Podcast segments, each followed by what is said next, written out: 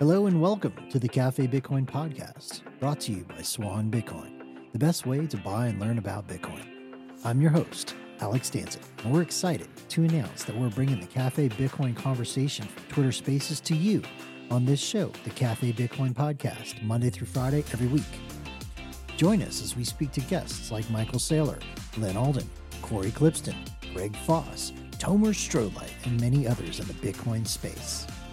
Also, be sure to hit that subscribe button. Make sure you get notifications when we launch a new episode. You can join us live on Twitter Spaces Monday through Friday starting at seven a.m. Pacific and ten a.m. Eastern every morning to become part of the conversation yourself. Thanks again. We look forward to bringing you the best Bitcoin content daily here on the Cafe Bitcoin Podcast.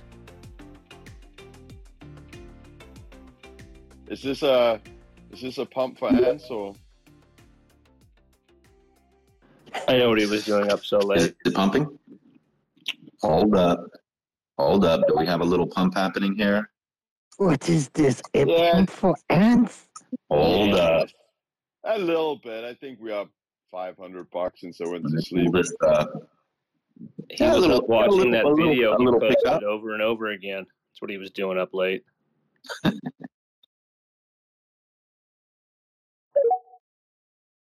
I think you just wanted to say pump for ants. Because, you know. For reasons. No, I mean, it is. Uh, it is. It is. We're up five hundred. Not bad. Not bad.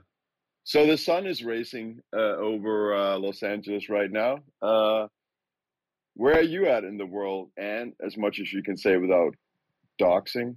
He's in Texas, you cuck. Because that's what friends do, is they dox each other on, on Twitter. Let's see. So yeah, we got a little pump. Uh, looks like we are still down uh, on the year forty-six percent. Uh, we're down sixty-seven percent from the all-time high. Uh, let's see. Hmm, wait, the last wait, two down up. Wait, what do you mean we're down on the year? Aren't we up year to date? Or you mean like a year ago? Yeah, yeah, yeah. Like three hundred sixty-five oh, okay. day count, like okay. one year. You know. So we're still we're still in a bull market. That's what you're saying, right? We're yeah. still in a bull. Nice. Well, I mean, two hundred day. See, this is where it starts to starts to trickle back. So two hundred day. You know, the change percentage is four point like down four point eight percent. So you know, there's like a little pickup. Then you go to the uh, let's see. To the seven day, it's two point down two point five percent, and then the fourteen day, it's down one point eight percent. You see this little trend, but then you pop in this little thirty day, and it's up eight point eight percent. So you know, and what's with all the numbers? You're trying to put me back to sleep. I just I woke up, man. You guys like these numbers early on, early early to wake up. You got to get these numbers, Brand. You're the one that brought up the fact that we're pumping, you know? Got to try to figure out this pump. No, absolutely. That's true. This is, hey. this is just a bull market bounce. That's all it is. We're all good. It's going to come back down. My cheap stats that I've been stacking for the last six months are going to get cheaper again. That's all I care about. I'm class of twenty twenty-one. I bought into this thing, you know, in the mainly from the from the thirties all the way to the sixties and back to the thirties. And you know what? I had my opportunity. I've had my opportunity to buy sub twenty K sats, and I bought a lot of them, damn it. And I'm going to keep buying more as long as this bull market keeps going. I love it. I love it. Hey, just want to say hi real quick to Nico hiding behind uh The, the the Swan handle there, because um, I know you're probably not allowed to talk, Nico, but uh, hey, man, how's how's it going? How's Miami?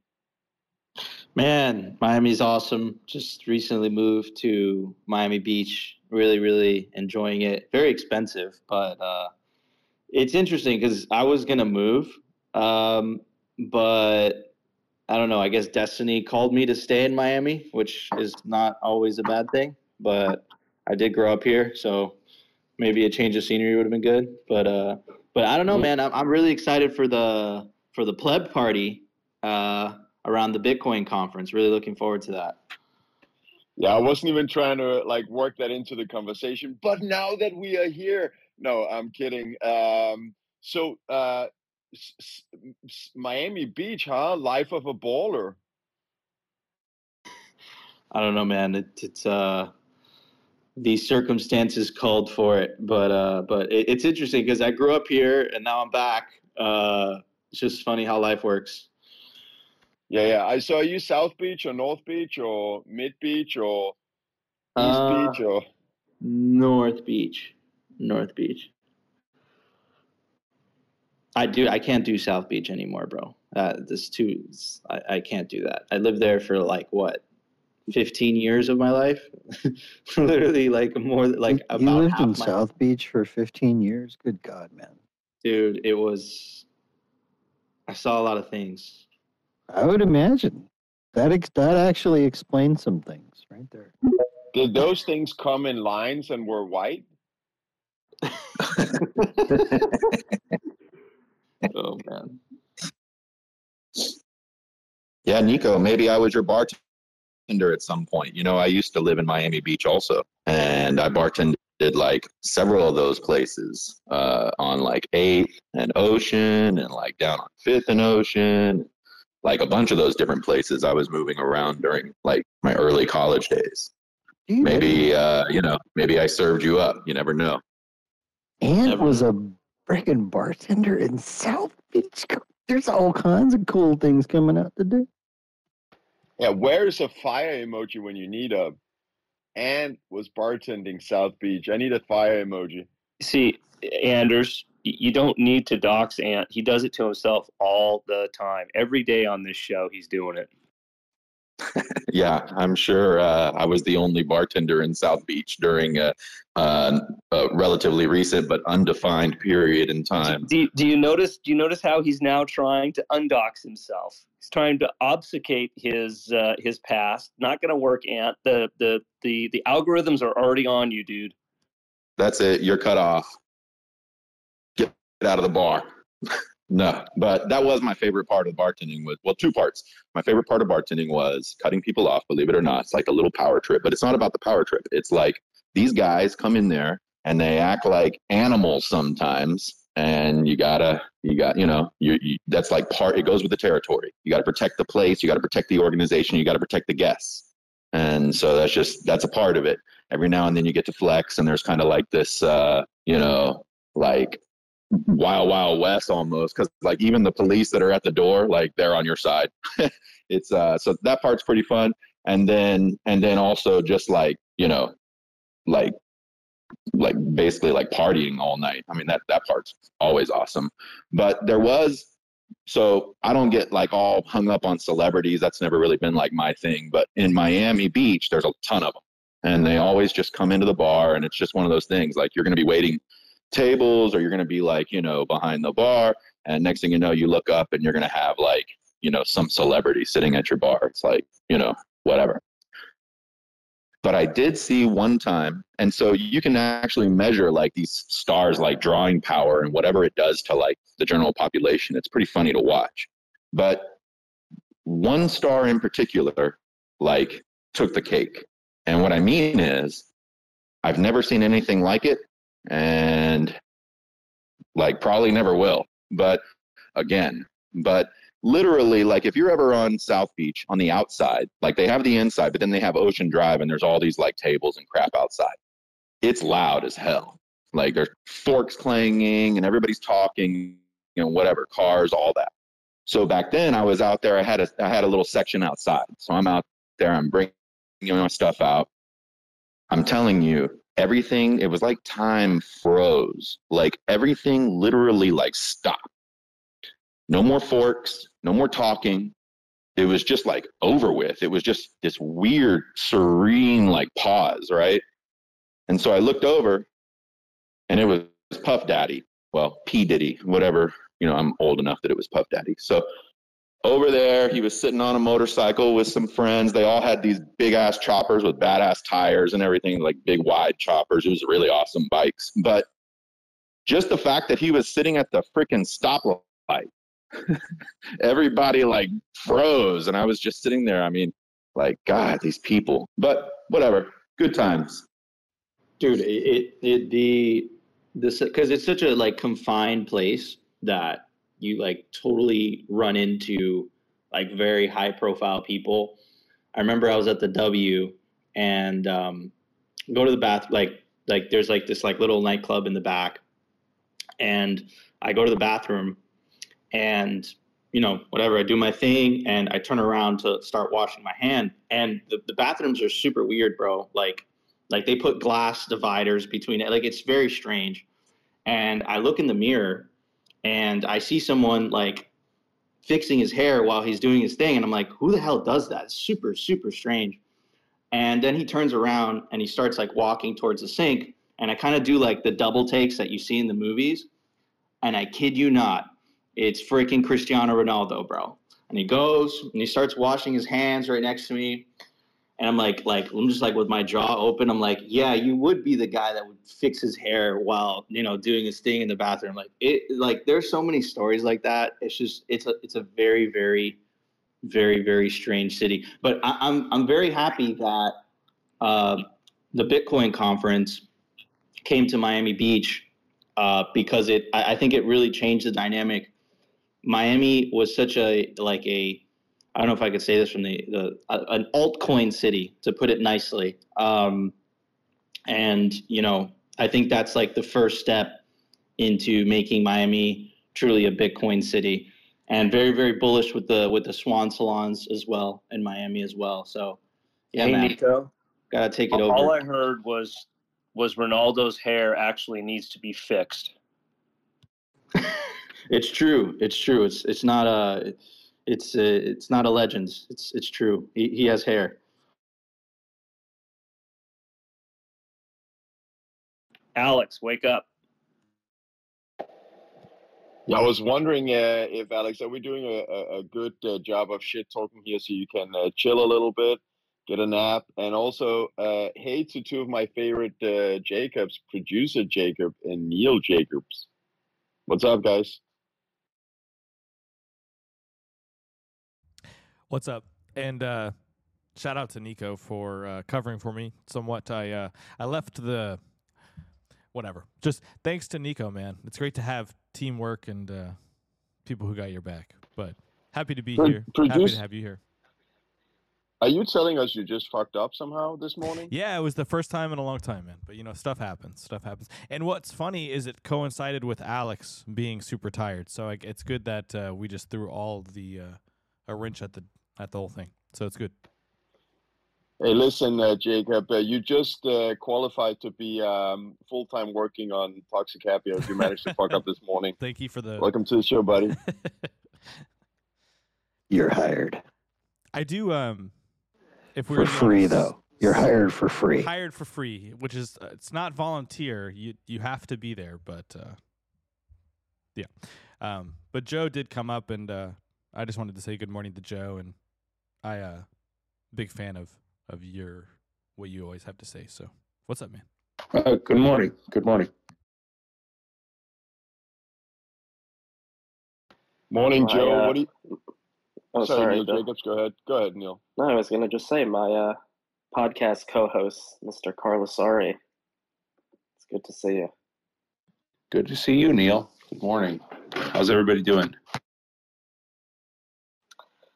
Doing all right. I'm getting over a cold, uh, but I think I'm on the back end of it, so that's good. And uh, yeah, just happy to be hanging out. I'm having fun stacking sacks with my stack chainer brothers, and uh, wondering, Joe, when uh, when is this bull market bounce going to be over, and I'm going to be able to get my cheap sats again? I, I have no idea about uh, where Bitcoin's headed from here. I just uh, was looking at some of the economic data we got in here that's white hot. Um, I shared a few tweets in the nest. You know, we have the strongest gain in retail, restaurant retail sales since March of twenty twenty-one, uh, before the pandemic was effectively over. I shared a tweet from Nick Bhatia about uh, retail sales ex autos rose Uh, two point six percent month over month. Now, keep in mind, guys, this is the January number, right? Um, so this is the uh, uh, the number coming after the holiday season, which was a little bit disappointing, uh, to say the least, in terms of retail sales. But uh, you know, white hot numbers coming out in the economic sense for for uh, January, which uh, shows you and should reinforce your base expectation that uh, the Fed probably isn't anywhere close to being done in terms of the hiking cycle. Probably got um, at minimum at this point hikes, uh, twenty-five bip hikes through July, probably going through the rest of the year.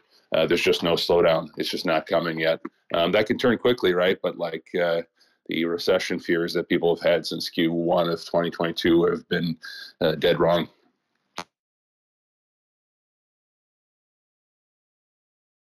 So my prediction is uh, Bitcoin's price is either going to go up or it's going to go down from here in the short term.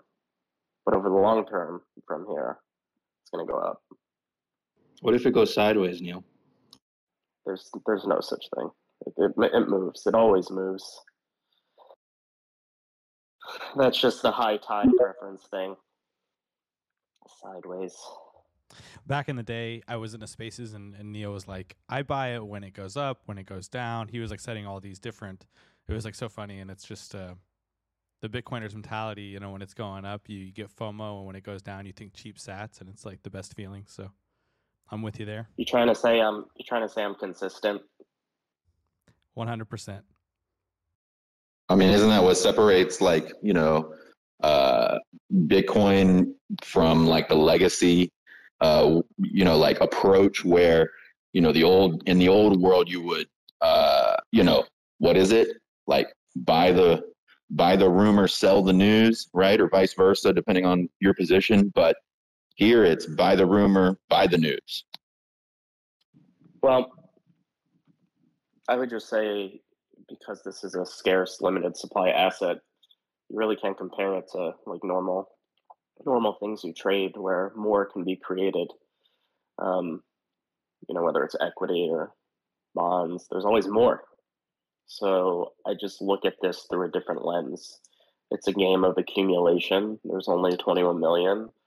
Uh, the more you get, the larger piece of that pie you get. It will never be diluted. I mean, that's fucking powerful as hell. And no one could ever take that away from me if I don't want to give it up. And that, that it's like nothing we've ever seen before. It's it's really special.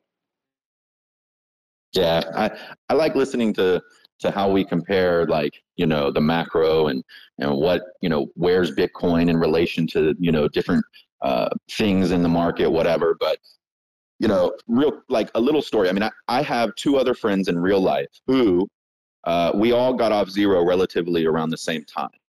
And, uh, you know, so we, you know, like I have my Bitcoin Twitter family and friends, but then I also, you know, you'll have like your, your real life friends who are sending you like text messages on the side and stuff. It doesn't, it doesn't overlap, but it provides different insights because, like, for example, my friend, my two friends that I'm talking about in real life, they don't even have a Twitter account. So they're like not on Twitter.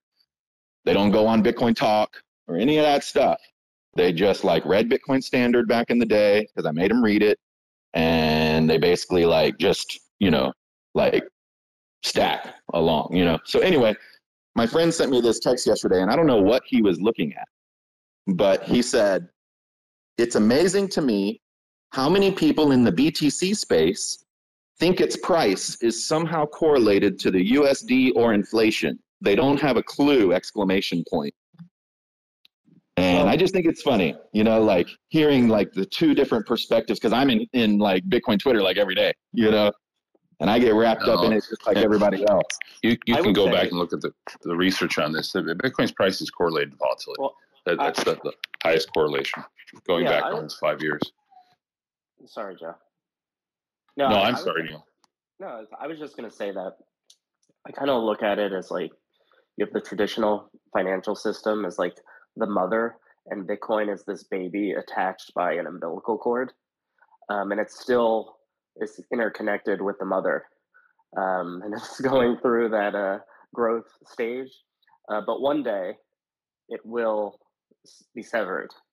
Um, but in the meantime, the macro still affects, you know, the mother still affects the baby. And um, but the ba- but the baby's growing. That's a fantastic analogy. Only the baby is actually the Incredible Hulk. It's the Incredible Hulk baby, and, it, and it's well, growing. No, it's, it's not. It's not connected, though. But, oh. but Neil, it's, respectfully, it's it's not connected to the regular financial system. It's just it, not. No, but it's it's affected. Of course, it is. Joe. Well, the only no, it's not affected at all. What I, my Bitcoin and cold storage is not affected. No, that's that's the whole point of one Bitcoin equals one Bitcoin. No, no, no, no. no the no, problem is people. I, no, no, no, Joe. I'm not talking about that. It could be seized from you, or that it could move. I'm talking about like price fluctuations, people perce- yeah, but, perception. It's still affected. You just said, but your price, that, but your if your price fluctuations are affected because you think in dollars, because you're thinking a Bitcoin has a U S D valuation and it can fluctuate relative to dollars. But the monetary system of Bitcoin is not affected whether it's at trading at a dollar or trading at ten million dollars. If I yeah, send my, Bitcoin, I'm not disputing that point. This is a straw man. That's not what I was trying. Well, that's not well, the point I was making. I mean, if if if your argument is that Bitcoin is always going to be affected by relative to some other. I didn't other say that. Well, you, you said eventually. The analogy, be t- I said eventually it will not. And I'm it not will, talking it about. It will never Bitcoin. Not because as of long course, as you. Of course, you need humans. Like no, the it, price. It, like you know what I'm saying, Joe. You're me, you need throwing out some like just, crazy just, fucking thing. No, just listen, okay. For as long as Bitcoin exists into the future, it will have a relative value against a good or service or another currency, if another currencies exist. For as long as it will exist, you will be able to buy one camel with a Bitcoin. You'll be able to buy ten thousand camels with a Bitcoin. It will have a relative value, and, and that will fluctuate forever. Okay, that's the whole point of sound money. The question is, okay, is it right now fluctuating more violently against the dollar, or will it have a more steady pairing against the dollar in the future, or will it have no pairing against the dollar because no one will no one will want to transfer their cuck buck for for Bitcoin? That's the thing. So it will always Bingo. Have some relative yeah, that's value. Uh, yeah, that's basically kind of what my metaphor was saying. But okay. But what I'm saying is like the notion that it will never have value against some real good or service in society. I didn't say that. I didn't I didn't say that. I never said yeah. that. So, but originally you said it's tethered to TradFi, and it will always be tethered to traditional finance. Always, yeah, I, th- I, th- I think you're um, being a little pedantic here. That's all. But you're a lawyer, so I'm not surprised. No, I, I'm just saying for for for how, what, okay. So, what does it mean when it becomes untethered from TradFi? What do you what do you mean by that? A lot of different things. I yeah, mean, dude, let's just go look through. How pe- a lot of people look at it. They trade it. They look at correlations between like the NASDAQ, and uh, I don't think that's going to happen. Like. Technology Why not? In the future. I just don't. So, that's my thesis. People people will price stocks I in think, terms of Bitcoin. Yeah, they will absolutely yeah. price stocks in terms so of Bitcoin. So I think yeah. we're going to see this separation eventually. This correlation, these correlations are going to go away. If Bitcoin becomes the global monetary reserve asset, you're absolutely going to trade stocks against it. You're going to say, I'm going to get ten thousand shares of Apple for one Bitcoin. Or I'm going to, the, the notion that it can yeah, ever be. People aren't going to sell Bitcoin into fiat. Because a stock, the equity markets went down. There won't, no, be, fiat there won't be fiat. There won't be fiat. They'll they'll That's sell it, but but it will be tied, you know, to the hip to TradFi. Maybe I should have said the fiat system, not trad TradFi. The the fiat system is the mother, and Bitcoin is the baby. Is that better? Yeah, I mean, I think I think it's it, it's it's more on point. But TradFi, you know, you're gonna have you're gonna you're gonna have people that want you know you're gonna that want to buy things. Like it will always that's that's finance. They want to invest in things. They want to yeah. make you know capital contributions. That's yeah. I think um, that really wasn't. I wasn't uh, disputing that. Okay. Okay. It was just all one big miscommunication. We're, we're, we're gonna like, we're gonna move on. Beginning. We're going to move on. We've got Ryan and David up here. Good morning, guys. Do you guys have something interesting to add? I'd love to you hear see, from. You see why people like to listen to our podcast, Alex. yeah. I was checking my notifications for like uh, one minute. I come back and we have this mod fight going on with Neil and Joe. I'm wondering it's not what a fight. Happened. No, we're just talking. This is this. Is, oh, it this is, is a fight, Joe. No, this is how they normally talk. It is a fight. They're just doing it on our show right now. Just like a married couple. They still love each other. Yeah, no hard feelings. Joes can't be right all the time. I'm mostly wrong. Just, just, just always bet against my views. Yeah, I'm not perfect, but I'm close to it. I I'm think that just I'm kidding. To... I'm kidding for anyone listening. I'm, I'm not that uh, arrogant. Neil, Neil is actually perfect. One of the few people I know that Neil Jacobs, you're very close to perfect. Lives in Florida, enjoys the sunsets, long walks on the beach. He's also single. Yes, ladies. Um, multiple dating either. profiles. Thank you for that pr- promotion. I didn't even have to pay him to say that. It's fantastic. In front of uh, probably a ninety-nine percent man in this room, but I still appreciate it, Anders. Well, I mean, Neil, these are modern times, you know? Yeah, no. Different strokes for different folks. It's all good. It is also a podcast that you guys can go download on Fountain, Spotify, or Apple, and it is global. So, Neil, you never know, man. Yeah, no. Uh, hit me up. Slide into my D Ms. I will, may I may respond. I might just think you're a bot, though. So, all right. Enough of the Neil dating game. I don't know how we. He, he's ladies. He's at Neil Jacobs on Twitter. Swipe right, ladies. Yes, it's pretty easy. Pretty easy to remember. Any I O. All right, Joe, you have your hand up. Please go ahead, sir. Yeah, thanks. I uh, I don't want to change the subject, but I can't. Joe's do. not single. Joe's not uh, single. I'm not. No, but uh, I, I think this is fascinating, this uh, offensive that Coinbase is going on in a P R campaign on Twitter to try to uh, uh, argue that stablecoins are not. In fact, oh, my God. It's straight up fucking hilarious. It is really funny. Um, so I don't know if people have thoughts about that, but I'd love to hear them. Alex, others. I okay, I have a thought, but I'm not going to elaborate. It's just simple. It's like there's. It's so ridiculous. It's so ridiculous. Just because you say something on Twitter is not a legal defense. Oh, they're so fucked.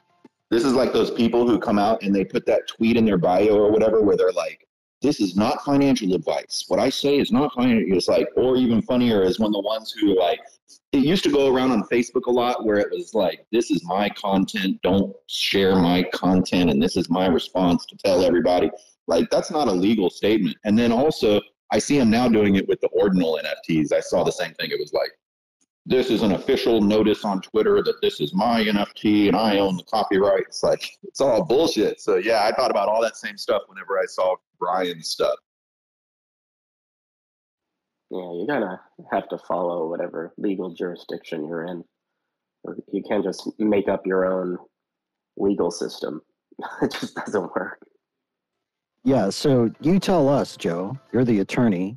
Does does denying something on Twitter, is that a legal defense? No, it's absolutely not. It's just a, I didn't think it, so. It's a it's a P R campaign. That's all it, all it really is. But you know, let's let's talk about the, the crucial distinction here so far, and we'll see if we can draw some conclusions about it. So um, what Gensler has said publicly, and again, this stuff is up at the end of the day, the, the S E C, Gensler, they can say whatever they want, right? One of the things about our system is that ultimately the S E C does not get to decide. You know, bold and underline that statement. The S E C does not get to decide. You know who gets to decide whether something is an investment contract under the Exchange Act? A court. A judge, a man who wears a black dress, he or woman, um, they get to decide and bang their gavel and say this is or is not an investment contract. Okay, that's how our system works. Um, and if you want a case in point of that, look at the position the S E C has taken about Ripple Labs. That's litigated for years now, and uh, maybe we'll get a ruling soon. But the point is with stables, okay, the S E C in their position there as an enforcement body has said that if you're a stable, we don't care if you're labeling yourself as a stable. We're going to look at the underlying. We're going to look at the scheme that you put together. What are you holding to create the peg? Are you holding treasury bonds? Are you holding, uh, you know, high yield junk bonds from China? We want to know because depending on how you're creating this peg, that is what we're going to use to apply the Howey analysis.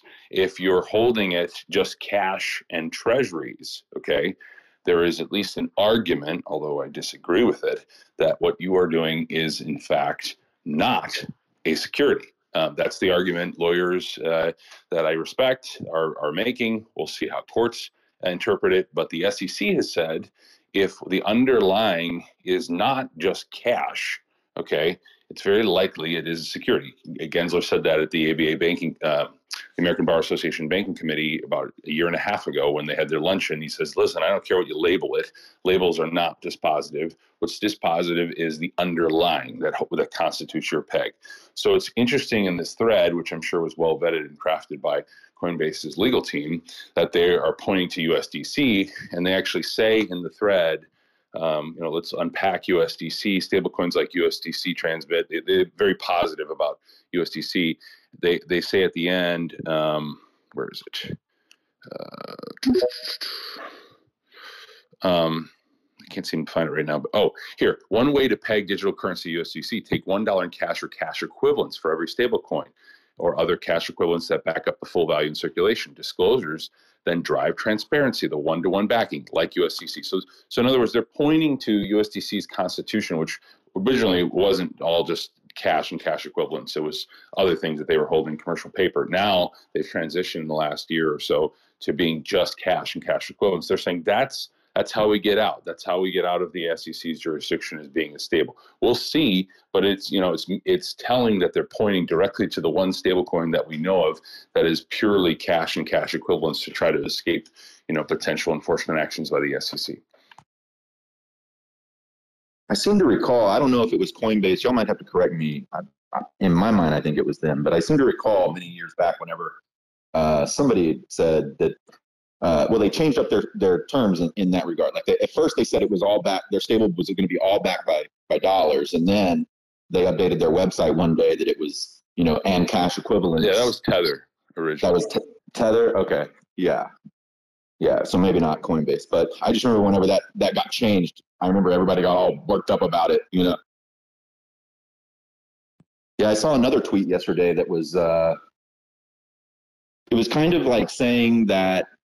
It was positioning Kraken kind of in a positive light and like as a good actor, potentially, like uh, as it relates to the, you know, regulations and, uh, you know, shitcoinery aside, like, like uh, there was like the, the tweet was kind of making it seem like, uh, you know, the, the government was going to use what they did with Kraken as kind of like a playbook for, you know, kind of busting up this, uh, these other things. But, you know, and, and the fact that it was done to somebody like Kraken versus one of these other exchanges uh, was had some interesting, like, you know, I, I don't know. That that was the feeling. When I saw that tweet, I was like, wow, like that is kind of interesting. That, you know, of all the people they tried to bust up first, it's like they bust up them and then they folded quickly, of course. And then now they have this like playbook that they can go place to place. What do you think about that, Joe?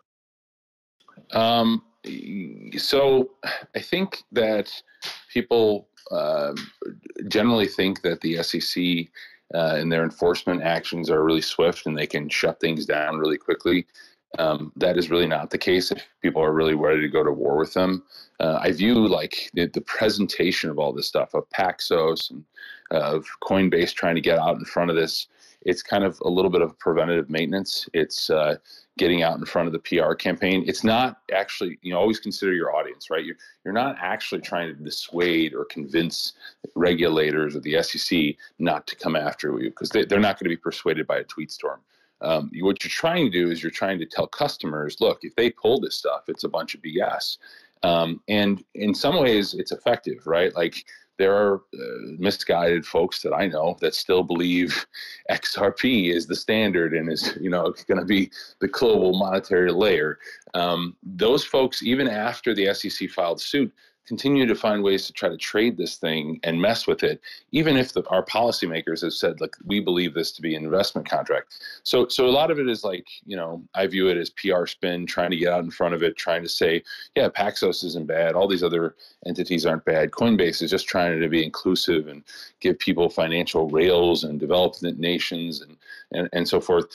It, it, so that when when an, an inevitable suit comes, if they face it, they've already sort of planted the seed out and gotten out in front of it. That's my view. Yeah, is it a little bit of also like trying to keep the customers? I mean, you don't want to surely don't yes. want to bankrupt, you know, and like lose all that liquidity.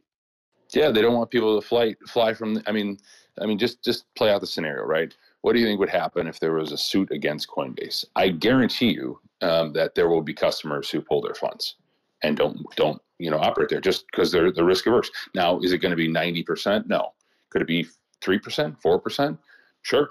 There's people that are just like, nope, I don't want to be involved with an entity that's uh, facing an enforcement action. In fact, there are some uh, professional uh, money managers that are going to have to withdraw funds if such a suit were filed. Yeah, I don't know. I'm no economist, but it feels like the big money would be in that camp, the ones that are more, you know, risk adverse. And, and those are the ones you don't want to leave. You know, I mean, they got a bunch of the retail dollars, too. But, you know, that's, you know, the, the those people uh, a lot of times will just LARP in and jump into something, you know, just trying to YOLO into some kind of, uh, you know, yield or whatever. So, yeah. I see Eric's in the audience. I don't know if you guys are bringing him up yet or if you tried. Uh, no, actually, I didn't uh, see him uh, just yet. But Eric, welcome, and um, whenever you're ready to join us, feel free to hit request to speak. Uh, we'd love to have you up here and hanging out with us, but no, no rush, man.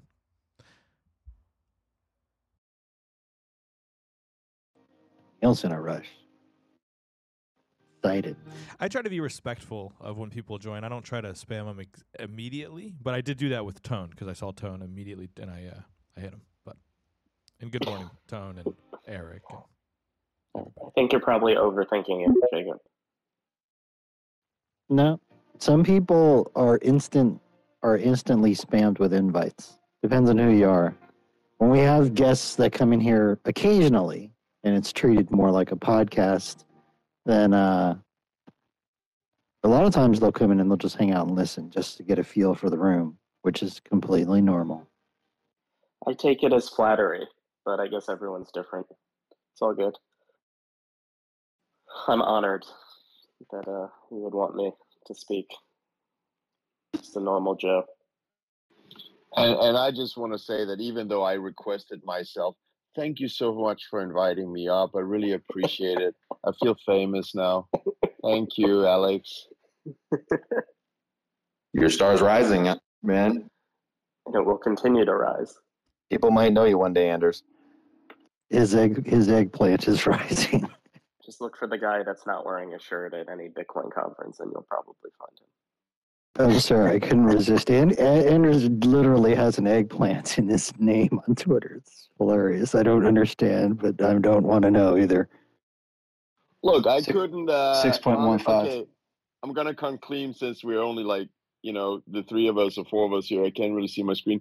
But uh, I couldn't afford that eight dollars blue check. Uh, so I made this one up and told everyone it's it's the upgraded twelve dollars a month one uh, that you have to be special invited to. So no one can, like, debunk it. But, yeah, it's really about the eight bucks. I, I can't afford it. It's a bear you market. Have, you have to get a physical was. examination to get that uh, that emoji. What is that, the new ten to one? Special Twitter physical, Anders. So many insiders in the Bitcoin community. Hey, Tone, were you, uh, a couple weeks ago we were talking about, uh, I can't remember his name now, the, the kid that was printing the three D uh, gun uh, blueprints. Any word on that at all? Yeah, no, I don't have a big update. There was, uh, there, there was a whole movie out. It's not officially out. I actually need to watch it myself, but it's like in post-production, just about his entire story. Yeah, I got to watch that too. It's fascinating. Um, hold on, maybe I have the link still up on my laptop. I can just tell you, maybe you can Google for it. Um, I think you can, I can even watch it now. It's um, encode productions dot com. Let's see if you can pull that up if you're in front of a computer. E N C O D E productions dot com.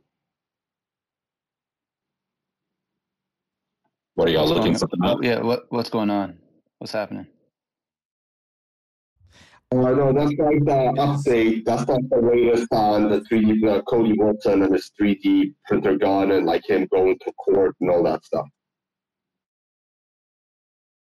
Tony on the road. I think you went we, through a tunnel. Are we are we talking about somebody putting uh, the schematics of a three D printed gun in ordinals? Is that what we're talking about? Or in, in... No, no it's, I, I can't. Uh, it's not coming up. It's uncode productions dot com, Tone. I can't. I can't get it on my phone here. Of course, my computer just went down. But it's no. It's uh, what was it? Ten years ago, Tone. They, he had printed the the three D uh, printing of, you know, blueprints for the guns, and then he was in court. So he's been in court for years, uh, and saying it's the First Amendment, you know, Second Amendment. Uh, just they've been going after him. Can someone put those schematics on the blockchain, please? Well, there you go, Wicked. Now we're thinking fourth dimensionally. No, Bitcoin's for financial data only. Hey, so real quick on the whole, like, I missed the beginning discussion that it seems super interesting. That's why I'm not going to comment on that. But um, since I attend and speak at a lot of these shitcoin events uh, and um, participate, I always tell them, I'm like, well, there's two problems with your N F Ts. Well, the obvious one is that it's not on a decentralized blockchain, which is Bitcoin. That's the technological problem with your N F T. Uh, the other problem with your N F T is that they're just stupid. But the stupid part's debatable. The technological part, I never really saw it as debatable. So now, with this whole ordinals thing, what's happening is I'm getting messages from these very high-profile, popular, uh, you know, non-Bitcoiners. Let me just say that. And they really want to know more because they want to get front and center on profiting from N F Ts on top of Bitcoin now that everyone's talking about it. And I don't really I know bet. what to tell them. You can tell them to get wrecked. That's what, I, that's what I'm going to say. G F Y. Tell them to go fuck themselves. No, tell them, tell them to come on through. Spend, you know, buy some Satoshis, spend it. You can mint whatever the fuck you want on Bitcoin, but you have to, you know, do the proof of work to get the Satoshis first, and then you can spend them however you want. Whatever yeah, the fuck people you want. People want to waste their Bitcoin on these yeah, things. I mean, like... These people are paying one point five million cents. ninety-nine point nine nine percent of them are never going to be able to sell their shitty N F T to some greater fool, and zero point zero one percent of them will. And then that greater fool, guess what they have to do? They have to do some proof of work, buy some Bitcoin, and then buy that fucking N F T off the other guy. So, I mean, all in all, it's all about proof of work. You can't get Bitcoin for free, and you can't stop people from using Bitcoin for whatever the fuck they want. But that old tweet still holds true. That's the funniest thing about this big advancement to Bitcoin, if you want to call it that, is that, uh, you know, aside from uh, putting things on Bitcoin's blockchain, which is a whole other conversation, but you know, I mean, remember the old tweet? What is an N F T? And I'm going to mess it up, but it's like, you know, you, you're, you're married or whatever, but you're, someone else is always banging your wife, but you have the marriage certificate. That's the N F T. Like, remember that old tweet? That shit still holds up here. Bollocks. It's garbage. Well, I mean, now we have ordinal theory, so we can track it. Ordinals are garbage too. You can't even track that shit across transactions. And there's all other kinds of questions, like what about the whenever a miner doesn't take the full fee? What happens to those sats? Or do they just skip over those? Or what about the ones that are like burned forever and like, you know, provably destroyed? What about those? Did they go over those too? Like, you can't track them over transactions. It's a fucking LARP. Thanks, Tom, for uh, bringing this to the forefront again. I'm just kidding. I don't know who said it. It, it, it. Somebody said it to me the other day, so you know I can't take credit for it. But it's the it's the best uh, explanation that I've heard yet, which is you know the like comparing it to the old star map grift of the nineties. You know, like you could buy a star on some fucking registry that somebody made up, and like hope they don't go out of business, or hope their competitor didn't also sell that fucking star. Like, give me a break. And this is even worse. So I'm going to find out who sent that to me because I want to give props to it because that is literally like the best explanation to me. Yeah, that's a good one. I like that one too. I remember that when that came out. I, I almost bought a star. Is that a tweet? Ant, can you stick it up in the nest? By the way, uh, I want to welcome up. Uh, Erik Cason, good morning. Yo, what's up? How are you guys this morning? Doing good? What's up, Erik? Nice. Uh, well, and on the topic of, of ordinals, I mean, fees are going up. That's all I would care about. Like, put your dick on the blockchain, do whatever you want. And, and similar to the Star Registry, like, who knows? In the in the twenty-sixth century, like, people people might be like having space wars over, like, you know, the Star Registry won, and somebody found, you know, five hundred years later, some old database. Now that, like, would be Star epic. Records too. So, that would be funny. Right? Yeah, hell yeah! yeah that's... Like, maybe these piece of shit blockchain thing art, they'll discover it in five thousand years. They'll be like, "Whoa, it's an artifact from history." I mean, look this... at these monkeys! I can't believe they didn't blow themselves up. Imagine. Extremely unlikely, but you know, who who knows? And fees go up, so I don't really give a shit. The representatives of the Galactic Federation show up, and they're here to finally accept humanity into the into the Federation. We've made it. Whoops. You own they their make the star. Decision. You've got some kind of documentation that you own their star, and you know, like, no. Like, oh shit! Some somebody actually. This is the second publishing of this star. This guy doesn't. This guy doesn't own it. Like, nuke him quick. I uh, I'm gonna take the risk of uh, saying uh, the a very unpopular opinion, but um, I mean, uh, so ordinals. Um, Adam Back.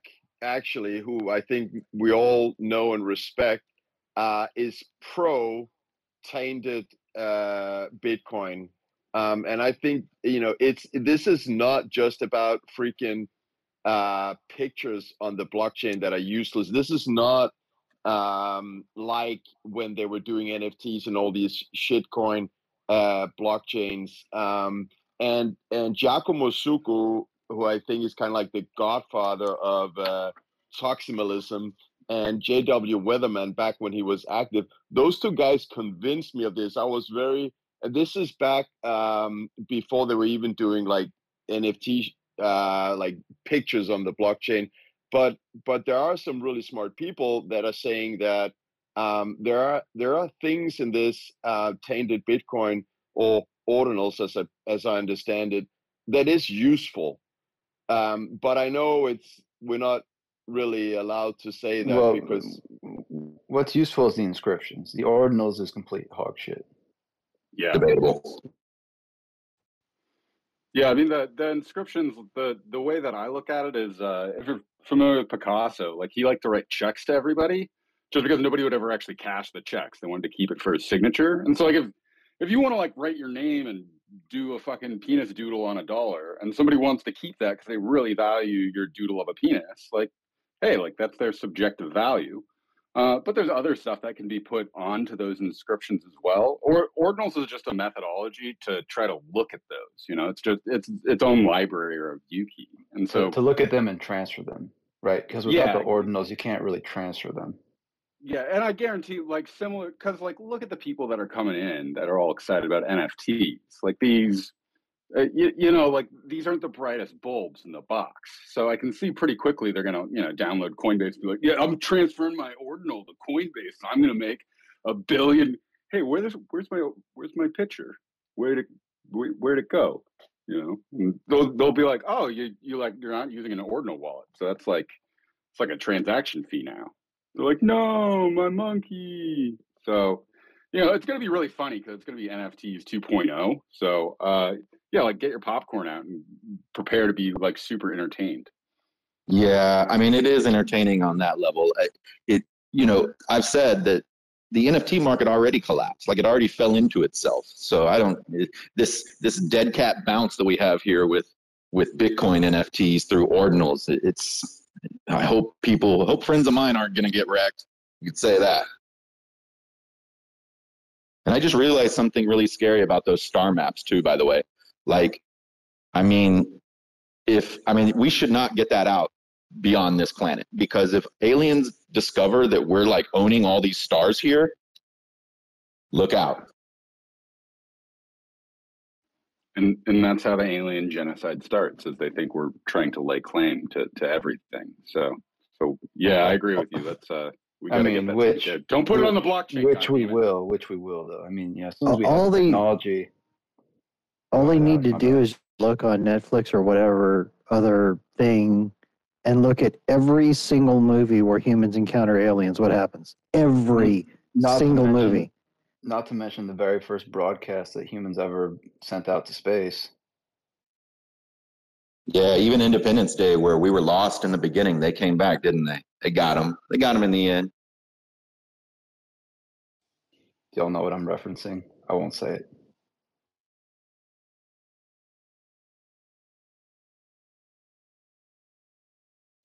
It was a very, very bad speech done in the forties. It's probably the first thing aliens saw of us. So first impressions matter, and uh, it's probably the reason why they're ignoring us now.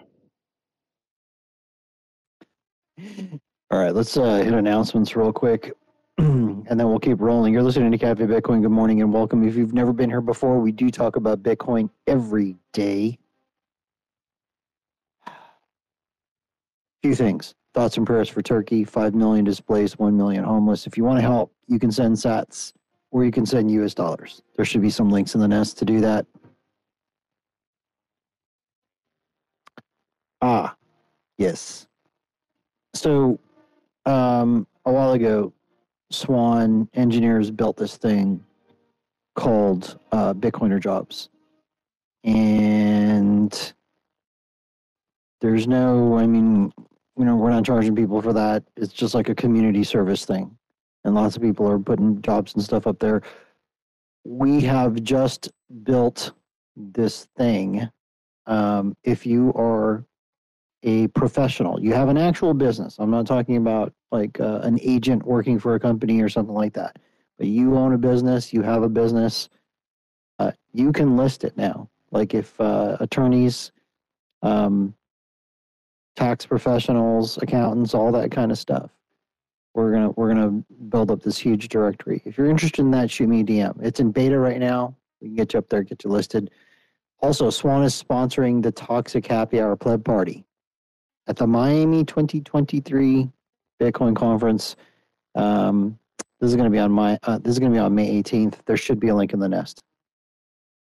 That thing, I don't. Uh, Anders, do you have a limit on how many people can go? Is it four twenty or six fifteen or? Yes. Um, uh, thanks a lot for bringing it up, Alex. Uh, in in Los Angeles, we capped it at, at four twenty uh, because we thought that was funny. Um, and um, if if people know American Hoddle's uh, six fifteen meme, um, we have capped uh, the Miami uh, pleb party at six hundred fifteen. For reasons, and if you don't know, yeah, I mean, go look. I can't even say here what it is, right?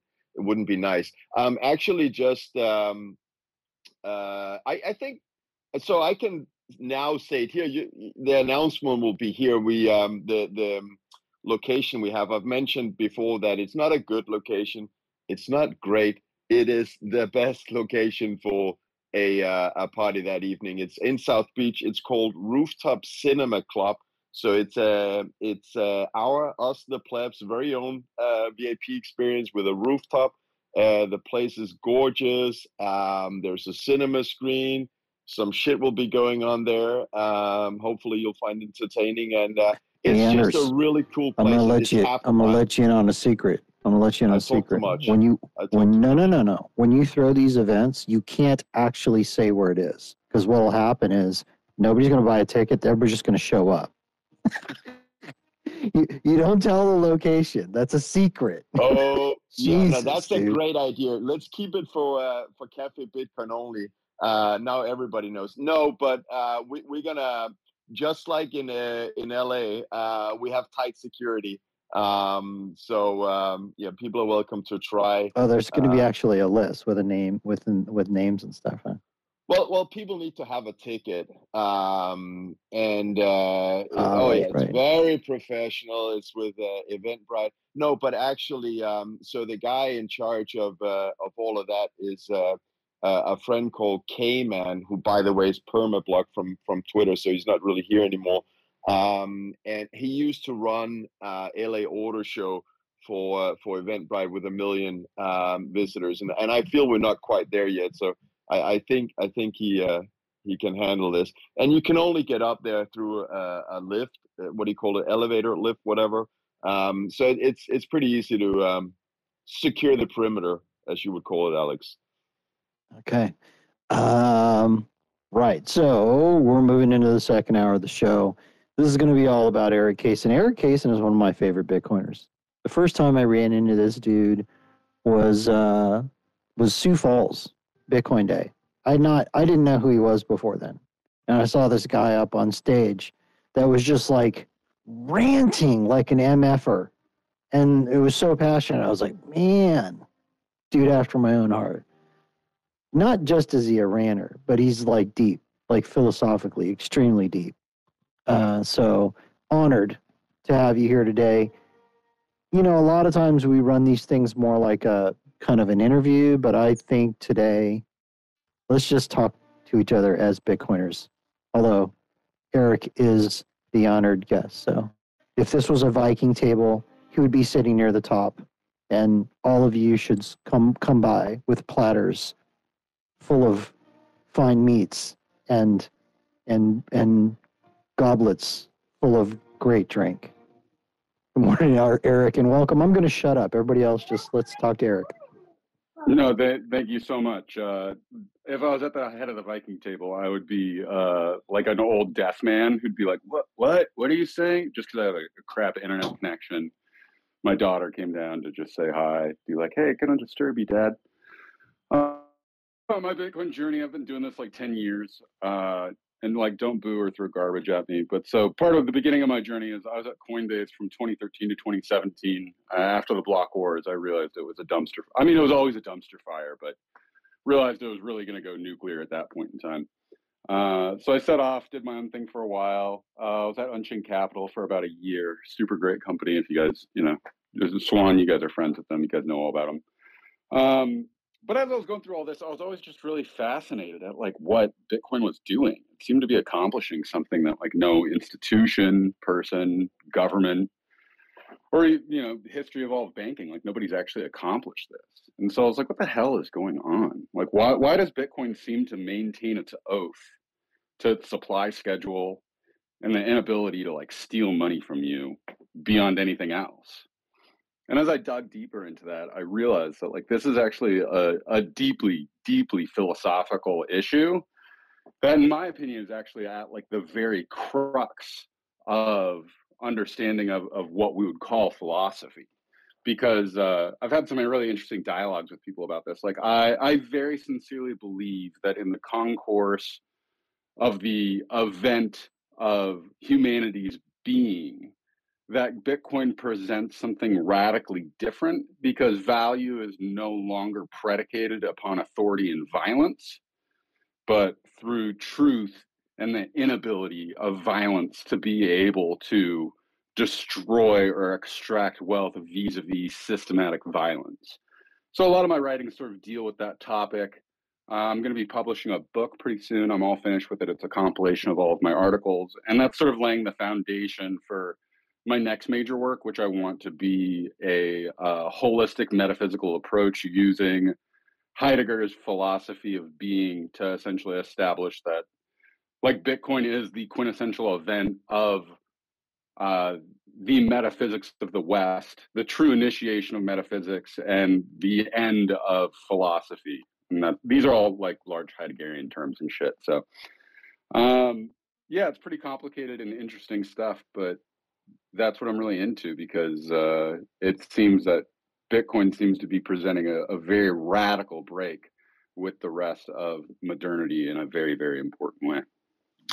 Erik, would you um would you kind of mind going into what led you into Coinbase? Because I've heard you talk about it before, and it's really like, in my opinion, inspirational, and a lot of people might be able to relate to it, just like where you were in your life. If you don't want to go into that now, I understand, sure. But I just sure, find it, like, yeah. Great. It's a pretty personal story. Essentially, uh, you know, after university, I, I bounced from tech job to tech job, doing customer support stuff, hating every moment of it, um, feeling pretty doomed and locked into it. Uh, and this is when Occupy Wall Street was going on. I started getting into that.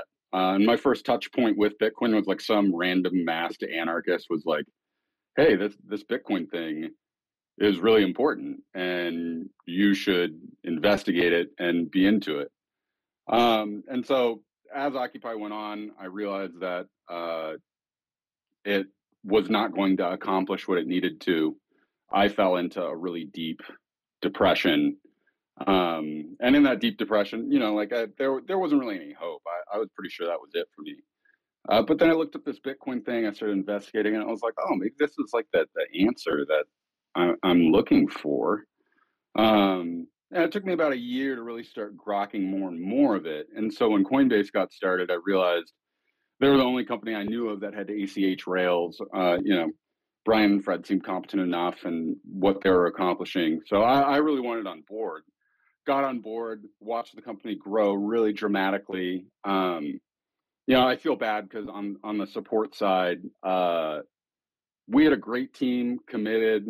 They knew what they were doing, much more efficient than other support teams, but we just didn't get support internally for what we needed. So as the company grew more and more and more, I fell farther and farther behind. And then by the time the block size wars came about, uh, I wasn't happy with the direction the company wanted to go versus the community. And so I decided to leave at that point. Um, But yeah, within all of that, essentially finding Bitcoin gave me this really radical and different hope that helped establish that there was something possible beyond the nihilism of modernity. And maybe, just maybe, if we don't screw up this Bitcoin thing, there could be hope to actually use it to try to change the world in a powerful way. So uh, thanks for asking about that, Neil. I, I hope uh, I hope that helps give a little background on me. And so really, since twenty fifteen is when I've been trying to dive deeper into the philosophical work. And it's really interesting because it's taken me uh, across a really large span of different thinkers that essentially I data mine each one of them and sort of look at it through a lens of Bitcoin. And so uh, the most valuable person I found is an Italian philosopher named Giorgio Agamben, who has a very specific theory about uh the history of human genocide and essentially how, how states always utilize the state of emergency to conduct operations of genocide that are always predicated upon essentially wanting to steal from people and legalizing it. So, speaking of thinkers in the space, uh, do you mind if I ask you a question, Eric? Uh, yes, you are. Oh, so yeah, sorry, sorry I just kind of I just kind of jumped in. Um, speaking of um, speakers in the space, I'm curious to know, um, and this is probably a little controversial, but whatever, um, what your thoughts are on Lowry, if you think it's a nothing burger or if you think it's a, a serious attack. That seems to be the two ends of that spectrum of individuals that uh, have comments about his his uh, thoughts. Um, so I've only listened to one interview with Lowry. I thought it was pretty good. Um, I think his... How do I say this? Um, so like him, him and I approach this in, in almost the exact same way. Like I, I think that Bitcoin is uh, like part of war theory, but we're almost looking at it at totally different angles. Um, and so what I sort of get from his presentation is that like he sees this as a preeminent object of war that all states will eventually come to mining and securing for their own selfish needs and desires. But I think he uh, is lacking the understanding of how much more Bitcoin is similar to a shield as opposed to, you know, like a laser weaponry.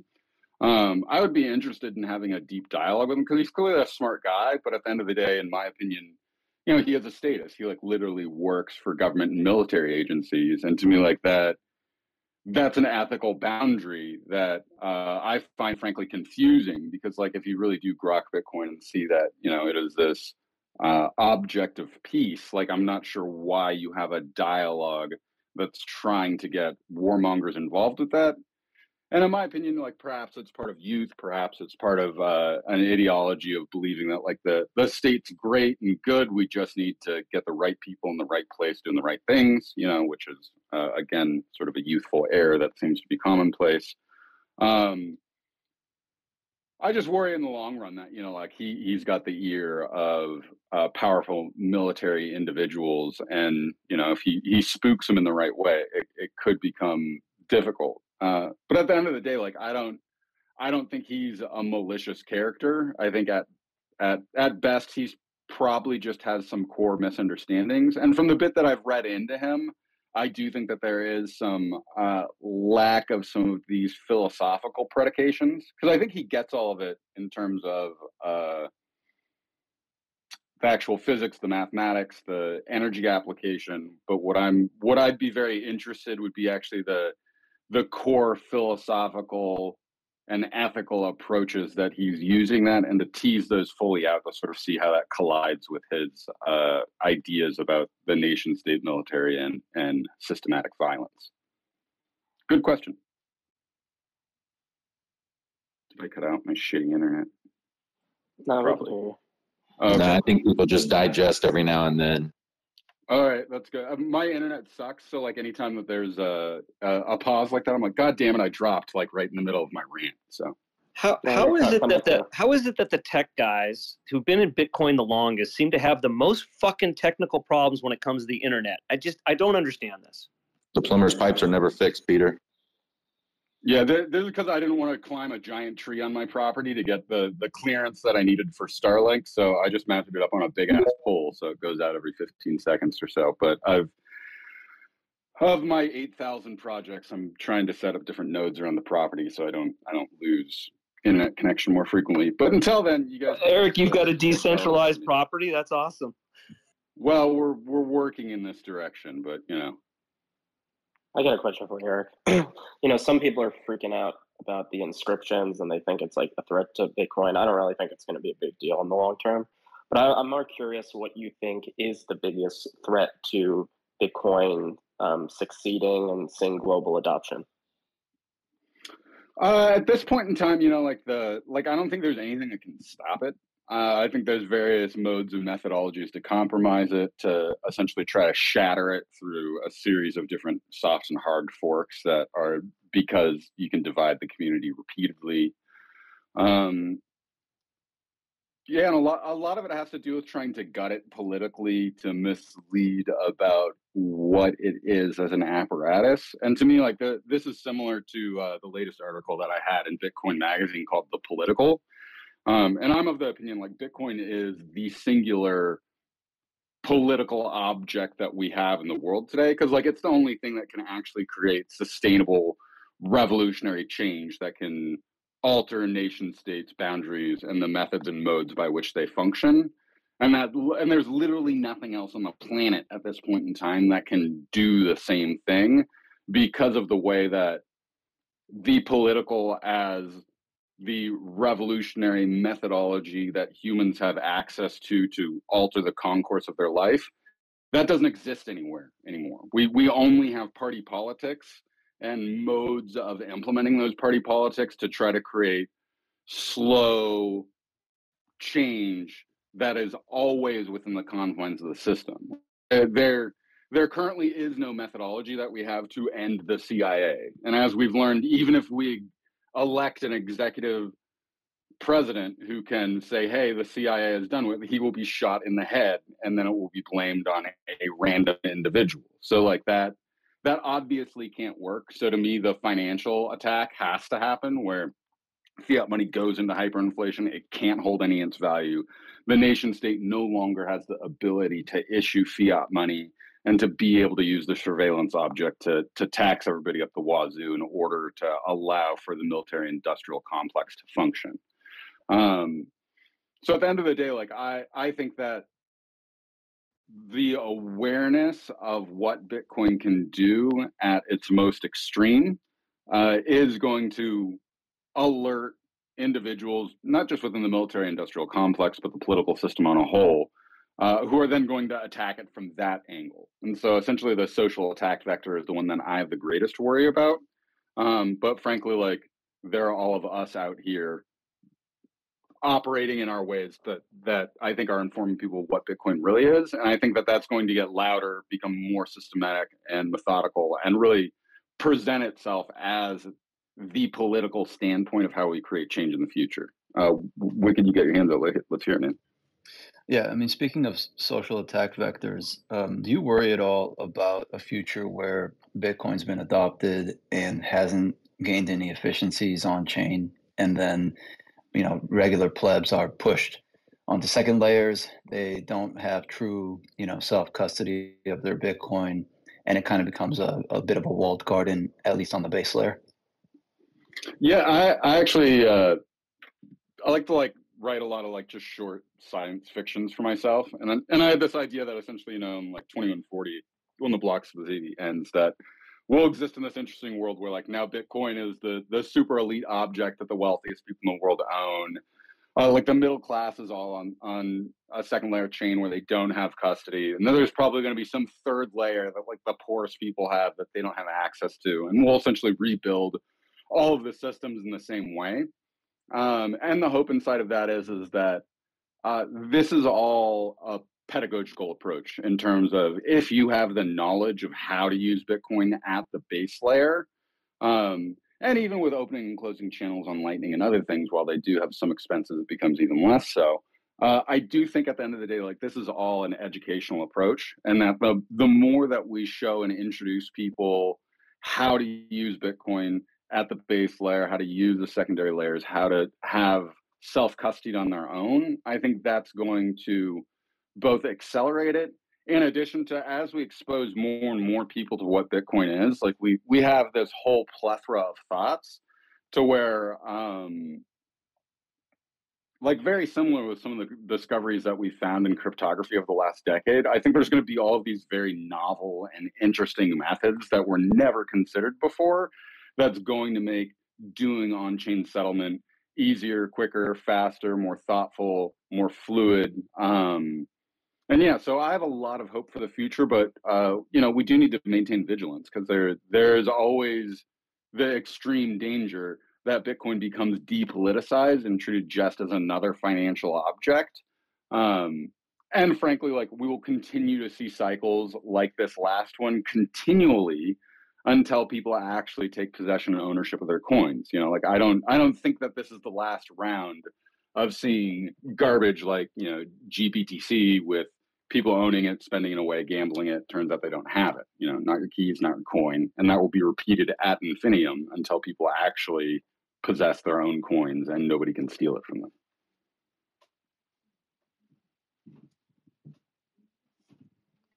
Uh, I have a question. Uh, you were talking about... Uh, well, oh, I just shit, wanted I'm out of coffee. Uh, can you hear me, Eric? Can you hear, or can you hear, uh, Jacob? Now, now I can hear you. I probably dropped for a second. No, okay. Could you hear Jacob talking? I didn't. I didn't hear Jacob talking. Yeah, I just wanted to uh, to get your thoughts because you said you went to university, but um, on just public education as a whole, and like, let's say there was a nineteen-year-old or a twenty-year-old. Well, well uh, fire again. He, he, uh, he's still he's still talking, Neil, but you if, don't if, hear if him. If he can't hear me, then no. I'll repeat the question. I'll repeat the question mm-hmm. after he's done, Eric. Okay. Just more thoughts on education as a whole, and then uh, for like the nineteen and twenty year olds who are struggling with should you go to college or should you not? Like, what what's your thoughts on on that? Because you went to university, and so he wa- yeah, he wants to know what your thoughts are on like nineteen or twenty year olds deciding whether they want to go to college. Because uh, he knows you went to university. Uh, what your thoughts are on education as a whole? Uh, education's in like a really fucked up spot, frankly. You know, like we're we're all being trained to be like twentieth century worker bees when we like live in the twenty-first century where things are going to be radically different. Uh, I'm going through this with my own son right now. He he's eight, and you know he, he he's in a decent school, but the you know there are kids that are distracting and a lack of attention. And frankly, like the the model that we currently have for education is to like it's the lowest common denominator. So like whatever moron is in your classroom who's struggling, like you're going to get their education because they're, they're going to hold everybody back. They're going to require the remedialism that has the pedanticness and the, the repetition that goes into it that makes everybody hate school. Um, you know, like if you're particularly passionate about a subject that you think requires having a higher education and a degree for you to gain that knowledge, sure. Um, if you're not really sure what you want to do, you probably should figure that out. Or even better is just like go get a job doing whatever's going to pay you the most money and see if you do like it. If it turns out after six months that it's jiving with you, keep switching to the next thing. Um, one of the things I feel the strongest about is is uh, like this isn't a system designed to help you. It's a system designed to uh, exploit you, you know? And like one of the things that absolutely breaks my heart is how often I run into individuals who, you know, are same age as me, mid thirties, uh, and then, you know, maybe they have two or three degrees. They're a quarter million dollars in debt. Their degree is in something absolutely fucking useless. Um, and like no one sat them down at any point in time and said, hey, I understand you are deeply passionate about performance dance. Uh, getting a master's degree in performance dance at two hundred thousand dollars in debt, it, it's not a logical approach to how you should do this. You should just go open a dance studio and see how it goes. Um, so yeah, my, my opinion is you should probably only go to university if you have a really core idea of what it is that you want to do, and you need that education explicitly in those ways in order to pursue it. Um, if it's something a little bit more open of that, you don't know what you want to do and, and you're just trying to find stuff, you know, I, I'm a really big fan of, of go out, explore, find people that are doing stuff that you're interested in, and, uh, you know, ask them about what can I do? How can, how can I get into this career? And most people are really helpful and, and want you to be successful. So I think that that's a way better approach than, than university, and specifically for stuff in Bitcoin, you know, like I, I think more than anything, like, just go start building, asking people to participate, uh, do whatever work you can do, and you'll quickly find that most people are interested in, in helping you out. Hey, Eric, can I push back on that a little bit? Don't you think that the that the liberal arts college system, which has really been um, kind of left behind, I think, in in our modern or our our our education system today, don't you think that there's some value to that uh, to that kind of of process and that community? Um, I think historically it has, but I think particularly in the last twenty years, it's transformed into something uh, much more maniacal than I want. And so like a, a true liberal arts education that is holistic. I lost did you lose them or did I lose yeah. them? Yeah, no, he, he lost Eric. Up. Maybe it's a phone call. Uh, Eric, try to restart if you if you hear, hear this. Yeah, we we can't hear you, Eric. Yeah, I think his point is like for a quarter million dollars to sink into that. Not that it's not important, right? That liberal arts isn't important. It's just to be salvaged with that kind of debt. For a lot of that. People that aren't as self-directed, they're really going to struggle going out and finding more entrepreneurial Eric, Eric you, cut, you cut out for a very long time. After yeah, oh, about ninety percent of that last rant. Oh, uh, don't worry. It, it, it, was, it wasn't very uh, inspirational. More or less, I said, liberal arts does have value. Um, Not the for problem forty million dollars is, of debt slavery, I guess. Yeah, the, the big problem is is that uh, in the last twenty years, with the difference of how it's developed, both because of the amount of financing you need to actually get the degree, in addition to the general authoritarian structures that tend to be presented as a liberal arts education. In other words, uh, it's a banking model of they give me the right answers, I give it back to them, and they approve. Uh, I don't think it's as efficient. So uh, with that being said, you know, do what you want. Think hard about where you want your future to go. And if university is something that works for you, great. Uh, and I'd also recommend community colleges are great, much less expensive, and you can get a lot of exposure there. So that that's a good in-between as well. I have a question, isn't actually. It, so, oh, sorry, go for it, Alex. Isn't it also a, a division of labor uh, kind of issue in that when you have wealthy societies, what it, what tends to happen is, is that you start to see a lot more specialists, so to speak, type things where you have certain types of art, you have certain types of, you know, just things that probably wouldn't exist if there wasn't a lot of wealth in the society, going all the way back to feudal times. Like if you wanted to be a philosopher or a scientist or an artist, you had to have a wealthy patron. And It, to me, it's a, it's a, when you have a massive division of labor where you have specialists doing everything, you know, imaginable, like, you know, super basket weaving, whatever, PhD in basket weaving.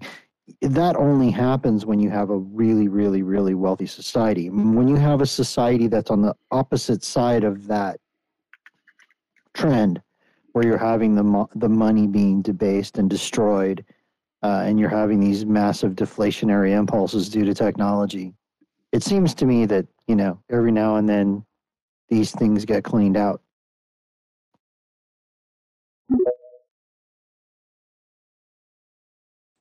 We can't hear you, Eric, if you're talking. Maybe it's just me.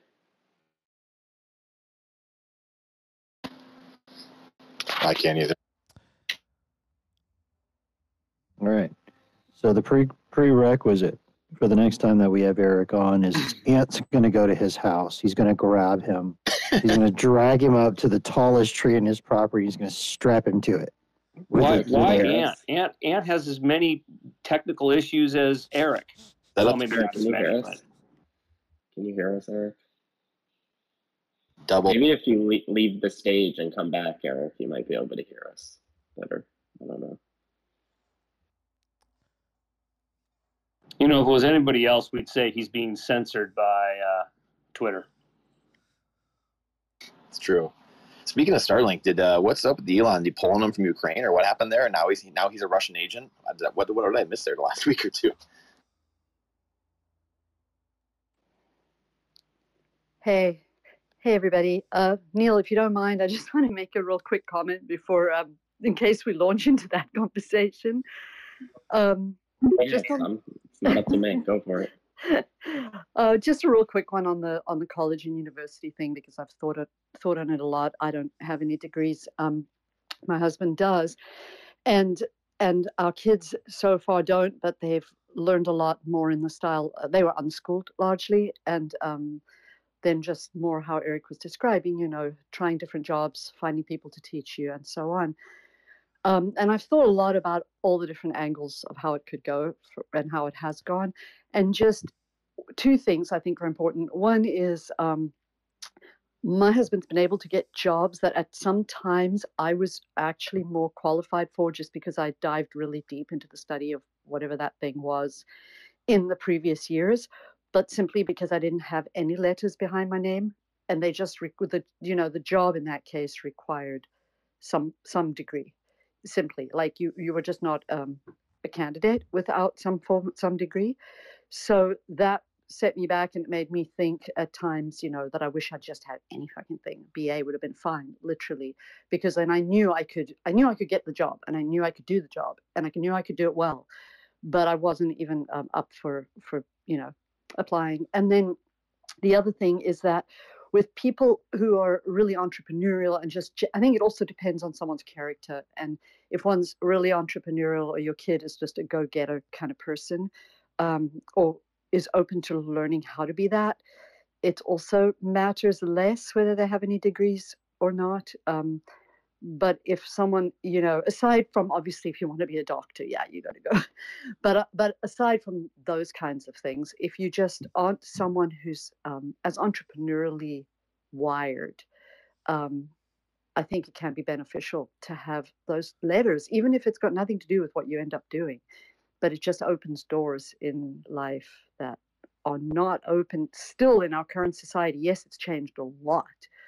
And still, it's uh, sometimes a, an issue. So I just wanted to throw that out there. I'm, of course, open to feedback, or to move on to, to the Ukraine and Starlink. Yeah. Oh, I agree. It's definitely fact-specific. But Erik, are you back? You yeah, back? my my my internet is just sucky, so I'm back, though. I have a question for you. Um, as someone who used to work at Coinbase, what happened to them? If you want, if you don't want to talk about it, you don't have to. And what, what do you think of, like, Brian Armstrong not talking about Bitcoin for years, then recently coming out and talking about it? Do you think something's changed? Do they have no, like, are they just all about making more fiat dollars there, or do they not really understand Bitcoin? What do you think it is? Uh, in all honesty, I don't think I have any particular insight. You know, like, me and Brian didn't interact a lot when I was at Coinbase. Uh, I honestly think it, it's pretty obvious in terms of, uh, I think early on when E T H and all this other crap started to come out, there was a lot of hopium and potential and dreams that allowed for them to think, hey, like, maybe all this extra crap outside of Bitcoin is, you know, the real killer app of Bitcoin. I think Bollinger came in, added, you know, eighty bajillion shitcoins, uh, turned out to be kind of disastrous. The S E C watched all this from afar and pretty much was like, it seems like Bitcoin's its own thing. Seems like the rest of this stuff is securities. Uh, and I think at that point, you know, Brian decided to start speaking up about Bitcoin again, because he realized, like, that's actually the real innovation. Um, I remember once I talked with uh, Alex at River about like what they were building, and I thought it was funny. He was like, yeah, it was like when we realized that there was like no Bitcoin only exchanges, we're like, what the hell is going on? There's like this object of extreme value and everybody's totally distracted with all this other garbage, so nobody's building anything purposeful. Um, and so it, my my opinion is that they probably were chasing dollars, and I think as they got deeper and deeper into that, that's all that they could really see. Um, not to mention, uh, from where they stand, you know, like they're they're they're the belle of the ball, and everybody with whatever shitcoin they have wants to come and issue it to to them and that get it on their exchange. So I think it's pretty easy that they got distracted from what was going on. Um, and also, interestingly enough, early on, uh, there was a lot, uh, it, it was really interesting being at Coinbase early, because in the beginning, it was a lot of hardcore anarchists who understood the technology and what it was going to change and create. Whereas as it developed, more and more V C guys came in, more and more individuals who are from hedge funds and, and investment funds uh, who saw the number of dollar signs that could be made with shitcoins. And that that transformed the culture over time. By the time that I left, you know, I was definitely in the minority of thinkers there. So I think it's just a, a pretty typical corporate story, really.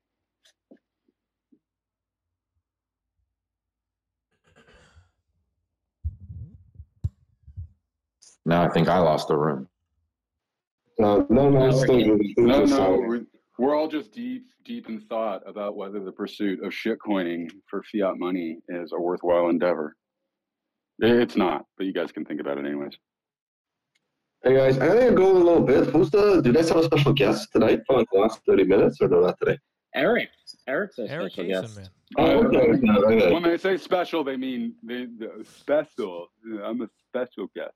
Um, so, you know, and on that note too, like I didn't study philosophy or anything like that. Uh, all of my interest in Bitcoin from this perspective is purely from a burning desire and question to understand like what the hell is going on?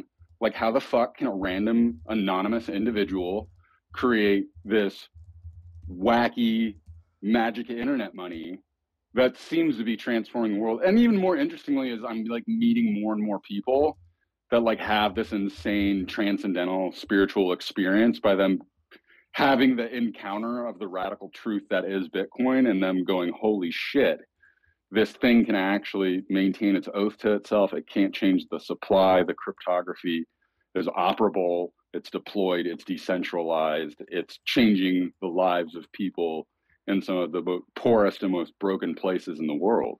Um, and yeah, like that, that's the good shit that I'm here for. Cause you know, uh, like making money is cool, but like supporting the global revolution to free humanity from the slavery of fiat is like fucking incredible. Hey, Eric, what, um, either what entity or, or what personality do you think is, is pushing the edge of, of, of Bitcoin and the Bitcoin uh, uh, ecosphere? Well, that's a good question, and I, I'm I'm not I'm not sure how to how to answer it really. Like I'm you know like I'm a huge fanboy of other individuals who sort of are thinking in the same direction with me, like Gigi. Um, and in all honesty, like I'm I'm the most interested in these really different and alternative thought approaches towards Bitcoin. Um, you know, so a lot of the guys that I hang out with, same thing with John Vallis, I, I really love and appreciate his approach, not just to Bitcoin, but but to these topics in general. So, um, you know, and, and with that being said, like uh, all of the development going on on the technical front by, I, this is one of the things I find the most interesting is that like, quote unquote, influencers tend not to be, uh, they don't have their hands deep into the guts of Bitcoin building things.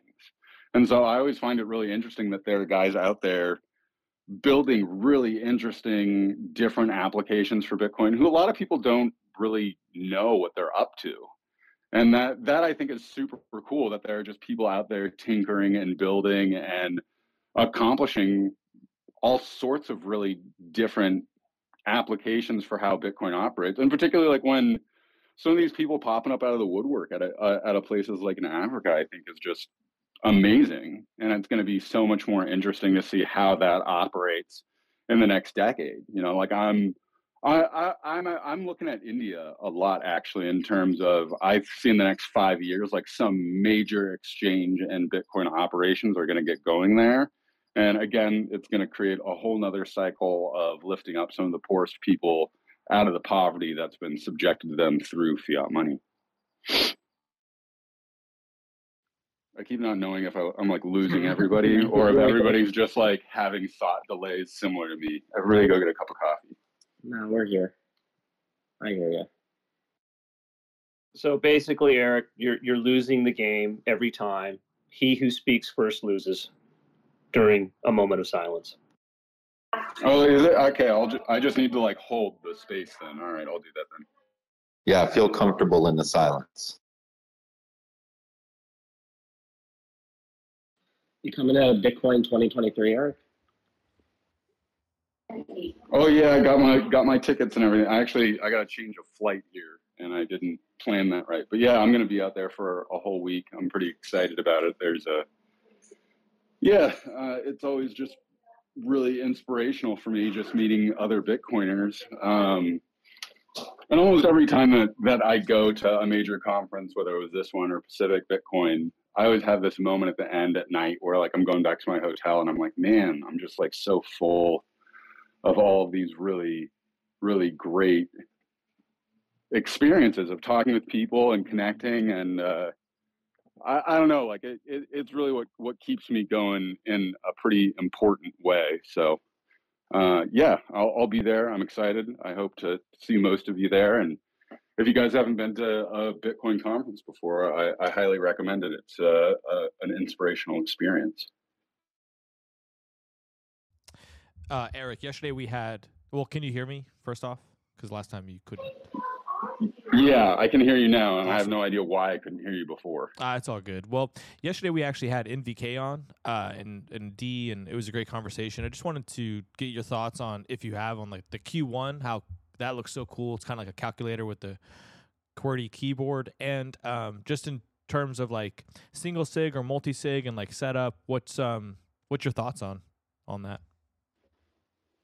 Uh, so I'm not familiar with uh, the most recent product from CoinKite, but I you know I have uh, M K four cold cards that I've always really enjoyed. Um, And and this is all like a subjective opinion. I'm a big fan of multi-sig for holding uh, a majority of your funds and making sure that you have the redundancy and, uh, you know, the ability to have multiple physical locations that you can have it secured, uh, like not using a safety deposit box explicitly.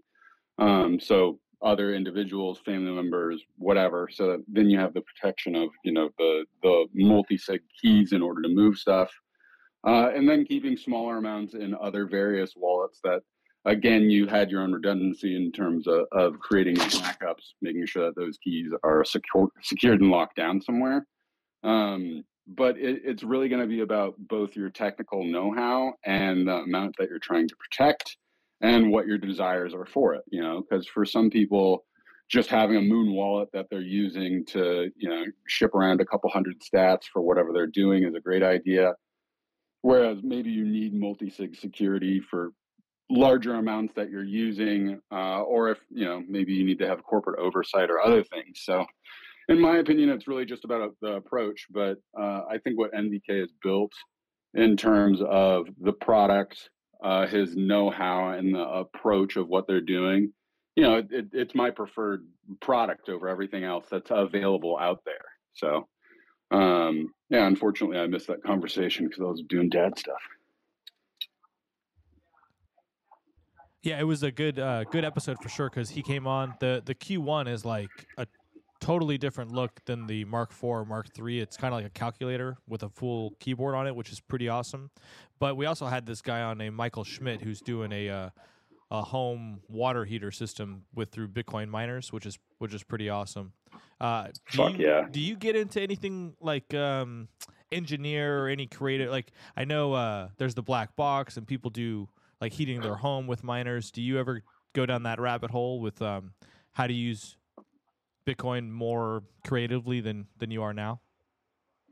Uh, I'd really like to. I'm kind of electrically retarded, so I'm pretty sure I'm going to electrocute myself doing one of these things. Um, but the, the, what's going on in mining right now, in my opinion, is uh, both what's going to help permeate the next bull cycle, in addition to where a lot of the really important innovation is. Because like there, there's so much potential to capture the heat that's being put out and utilizing it in different ways. Um, So like I've had a couple tweets about like I'm I'm really bullish on the idea of Bitcoin H V A C, and that like I think in the near term future a lot of people will have their heating and air conditioning subsidized by a, by energy companies that will like straight up give people an air conditioner to use that will like have Bitcoin miners in it that will be reappropriating the heat to do that. Um, But yeah, unfortunately, I'm I'm kind of technically retarded on the hardware front. So I will probably get to that once I have some free time next decade, but I don't foresee it happening before then. Yeah, it's been like a long, quote-unquote, bear market. But at the same time, you know, Bitcoin marches on. I mean, these developments keep happening. Uh, you know, what what is something that you're really bullish about coming up?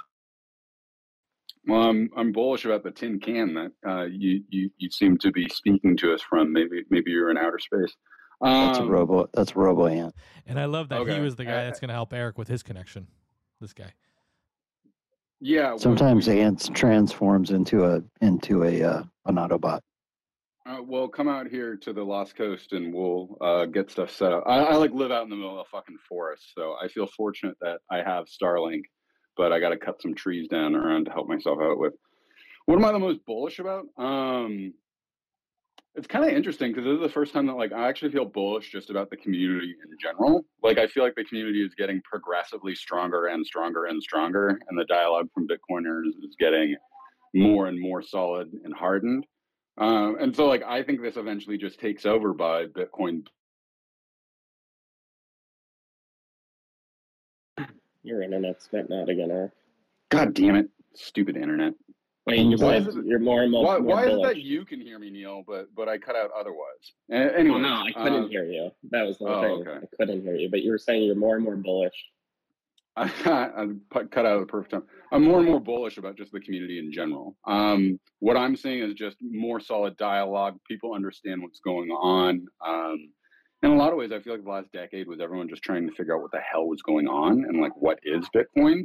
And so now I feel like we're really developing in a direction that like the community itself understands the purpose and what Bitcoin is for, wants to get it in the hands of as many people as possible for us to continue to build. And so in a lot of ways, I feel like we're like halfway through the story of Bitcoin. And I think by twenty thirty, it's going to really present itself in a global light for what we all suspect it can do, which I think is become a global money for all people everywhere. And I think that'll open us up to uh, some pretty different and radical potentials for humanity at this point in time, particularly, at, you know, in my opinion, what seems to be like the most extreme nihilism that we're in, and perhaps this can rescue us from it. Want to say what's up to Cammy M, if I pronounce her name right. But what's up, man? Do you uh, do you have a question or comment? Anything? Going once. Okay. Well, Eric, um, are you uh, are you on Nostr? You you into that at all? I know you're saying you you're techni- technologically uh, not uh, the most up to date, but that's something that the community is really into right now. Yeah, more more with hardware, I'm retarded. I'm I'm I'm decent with software, and I'm on Nostr. Uh, interestingly enough, from when I was originally on the alpha, uh, the private key that I verified, it's like not working for some reason. I think there's something happening with cutting and pasting. So I made a second account. Uh, I am on there. I'm very excited about it because the Bird app is getting progressively more retarded. Um, in addition to Nostr, seems to be adding more and more features. More and people are getting onto it. Um, And these are these are the technological developments that we're absolutely desperate for. You know, like Bitcoin is, is it's one and the most powerful tool that we have in our tool belt, but like we need other things like Nostr and other methods of decentralized, secure, private communication. Uh, and so that's one of the other things that I see Bitcoin leading the development on, is on this sort of ethical development of products for people well into the future. Um, and it's really great to see something like Nostr getting the the attention and development that it deserves. And I hope, you know, in the next few years, we'll see more people building on top of that and abandoning traditional social media platforms.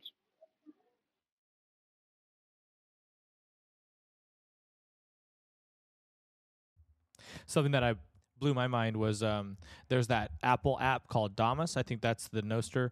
But if you put that together, it's Nostradamus. Just kind of mind-blowing when you think about it. Yes, I, I, I did see that as a Nostradamus. Uh, I've also really appreciated that, that Nostr. I'm I'm thinking of it like no star, similar like no gods, no masters, like no star. We can we can do whatever we need to out in the space and connect ourselves accordingly with our own little spaceships out there. Oh, I thought you were saying North Star. I mean, that that that works too, right? I always see it as no string. It's just me.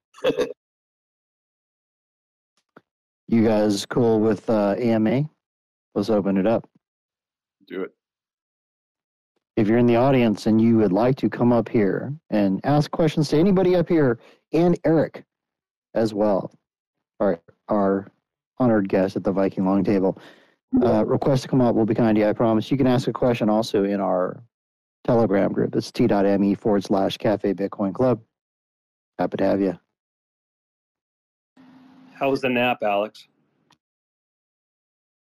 I'm working, sir. Alex, you busy taking down that uh, Chinese mill grain factory over by your house, or what?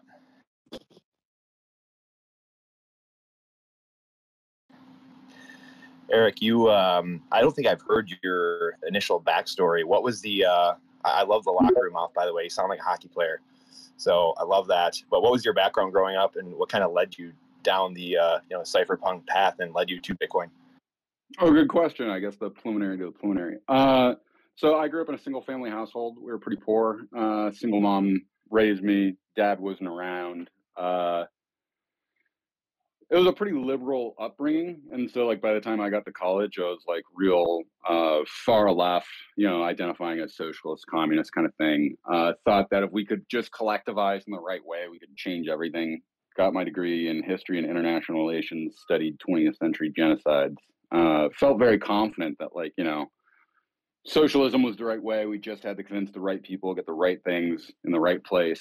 Uh, went through the Occupy movement and had that totally crushed watching how disorganized, uh, sort of thoughtless and ill-applied everything was. And then I sort of started my own arc in reading Austrian economics and, and uh, other philosophy that started to move me off the spectrum entirely. And so, for me,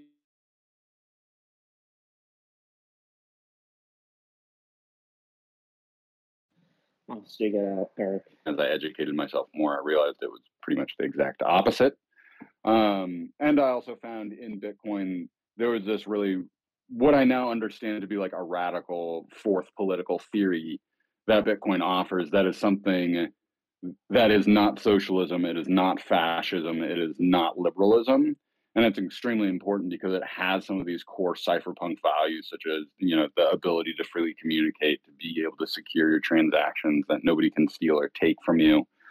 And I think specifically where we're at in the development of uh, like this hyper-technological state, that these sort of cypherpunk values are going to be the only thing that can save us uh, from really what I, I, I consider a sort of global totalitarian uh panopticonism, panopticon being the ability to surveil everything everywhere all at once with nobody knowing or understanding if you are doing that. Um, and so I think that there's a very pressing need for people to understand the importance of these cypherpunk values at a core level, as opposed to just, you know, number go up, money good, let's do this. So great question. I appreciate it. I think to expand on that, I think I've heard you say, Erik, that Bitcoin has like, um, libertarianism and socialism in it, some of it. But could you expand on that? Yeah, so th- this is all some of the really interesting philosophical stuff that you really got to dig pretty deep in. But uh, so in a lot of ways, I think what Bitcoin's doing is it's creating a Hegelian dialectic that essentially takes these two polar opposite tensions and combines them to create something totally new. So an example of that is, is that like, I do think Bitcoin in its actual application in a lot of ways, like, is fundamentally communistic because of the way that like my Bitcoin is worth the exact same amount as your Bitcoin and has a total fungibility about it. And I have the total amount of individual rights towards my Bitcoin in the same way that you have total amount of individual rights to your Bitcoin. But very unlike communism, uh, in those extreme modes, it's like the most extreme mode of communal ownership by individuals.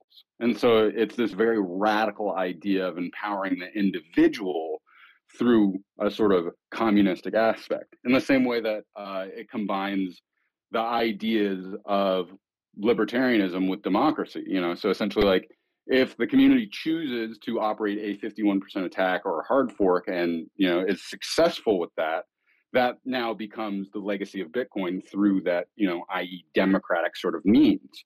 With that being said, your private key is yours. And even if the network desires to try to steal those from you, it doesn't have the ability to do that because of the sort of cryptography that's baked into it. So I think in a lot of ways, it's taking these very extreme ideas from various political theories and combining them to give us something totally new. And in a lot of ways, in my opinion, this is very similar to the approach of the philosopher Alexander Dugin, who you've probably heard tons of hate towards this man from any mainstream media that you've heard of. They usually call him a neo-fascist or a Nazi. Uh, he's also been called Putin's brain. But in a lot of ways, he's the inheritor of uh, Heidegger's philosophical approach to politics. And so he has a book called The Fourth Political Theory. I don't think you can buy it in like normal bookstores anymore. I'm pretty sure it's banned in most places. But he offers a, an excellent explanation of what the fourth political theory is as essentially being something that is in between and beyond liberalism, fascism, and communism, because of the way that it's taking parts of these different dead political theories and recombining them in such a way to make something totally new. Uh, and frankly, like, I think that is what Bitcoin is, because it can empower individual groups of people in very radical ways and give them a solidarity with each other about no one controlling the money anymore.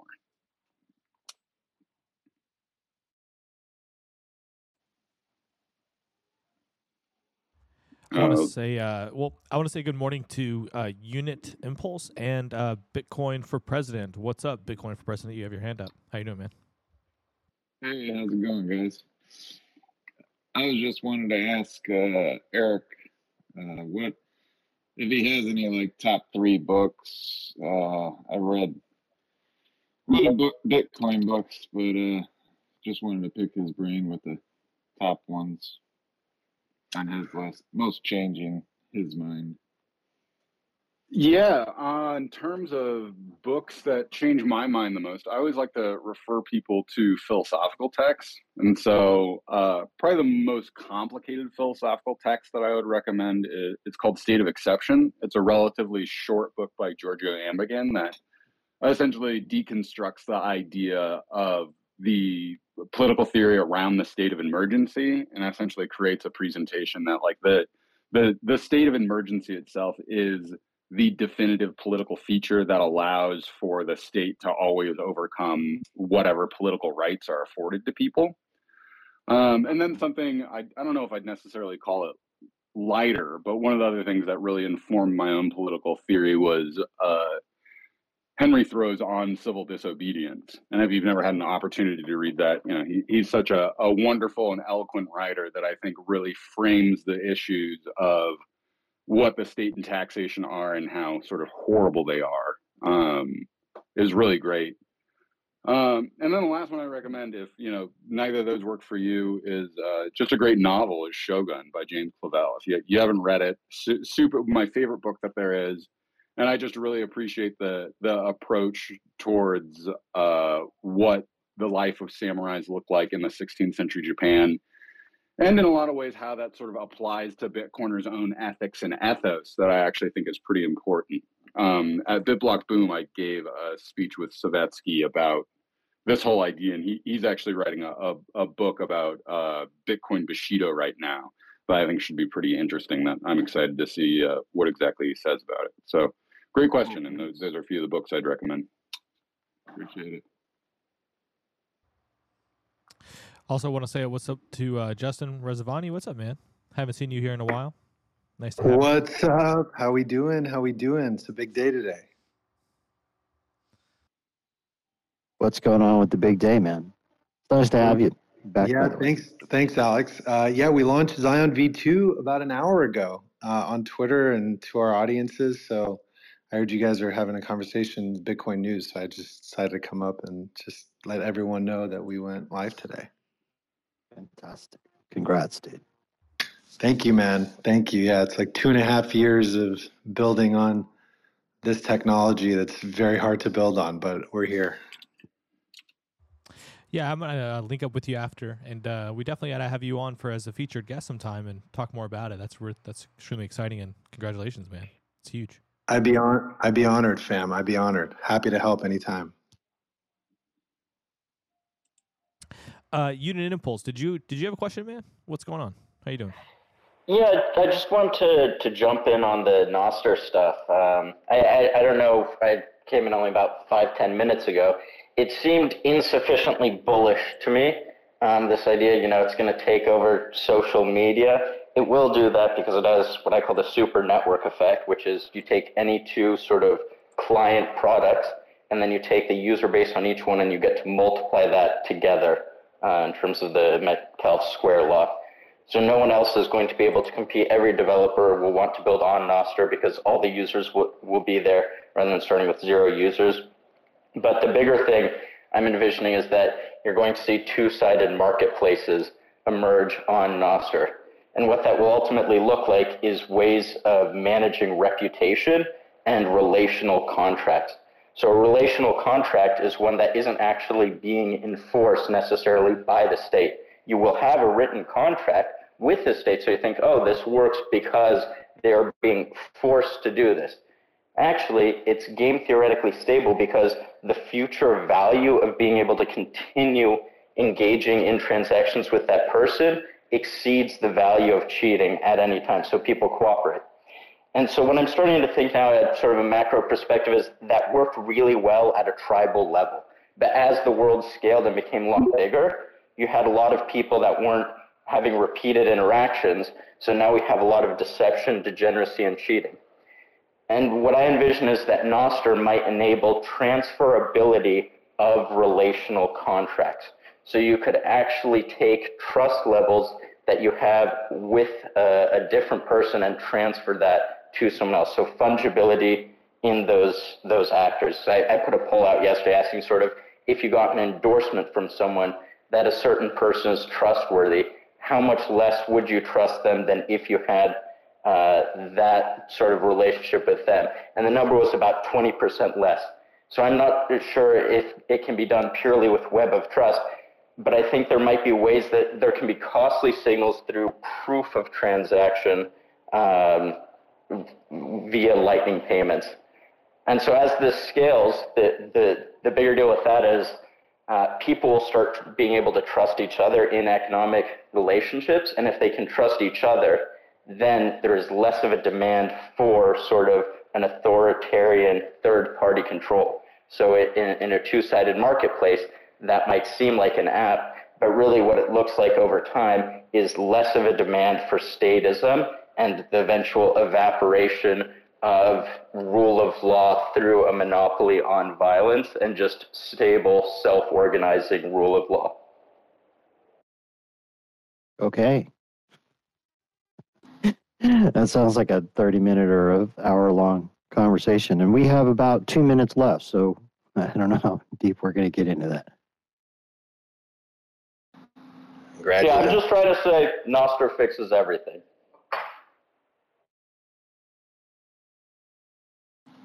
Hey, Eric, um, going back a little bit ago, ten, fifteen minutes ago, to that kind of your origin story and kind of how that happened, what was that transition like? I mean, from someone who grew up, um, sounds like similar age, and being uh, really the absolute opposite one hundred eighty degree perspective growing up from you, um, just in terms of political uh, thought and stuff. Uh, what was that transition like to you uh, into that Bitcoin world and, and seeing Occupy from the inside and just being like, oh my gosh, like what's going on? I think that that story is fascinating to me, just kind of that epiphany and how that looked like, because I think a lot of us orange pilling people and talking to people, you're, you're from my perspective, it kind of you're, it seems like you're trying to tell people, hey, a lot of what you thought was right is wrong, you know, correct? So it's, you're kind of making that, that, that switch and helping orange people. So what was that like for you?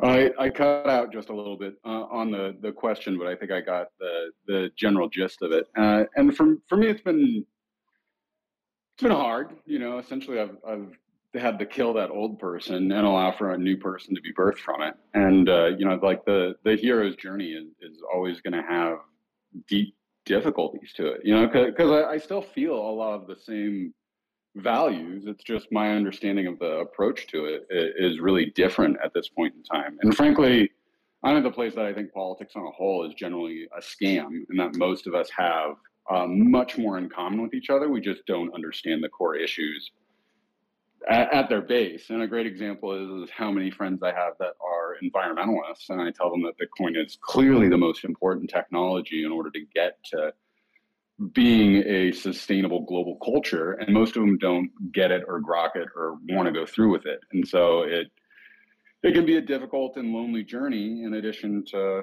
um, trying to make people understand that I feel like this technological object of money is actually a philosophical one of spiritual liberation tends to be really awkward and difficult for a lot of people to understand, which again is why it's so beautiful and wonderful to meet other Bitcoiners. You know, like I, I've literally met other Bitcoiners within ten minutes of talking to each other. Like, we are crying and hugging each other because we feel such a deep and soulful connection with each other about what we're sharing and, and trying to accomplish. You know, it, it truly is like meeting a brother from another mother who has been on the same quest as I have. So uh, early in the journey, it was very lonely and difficult.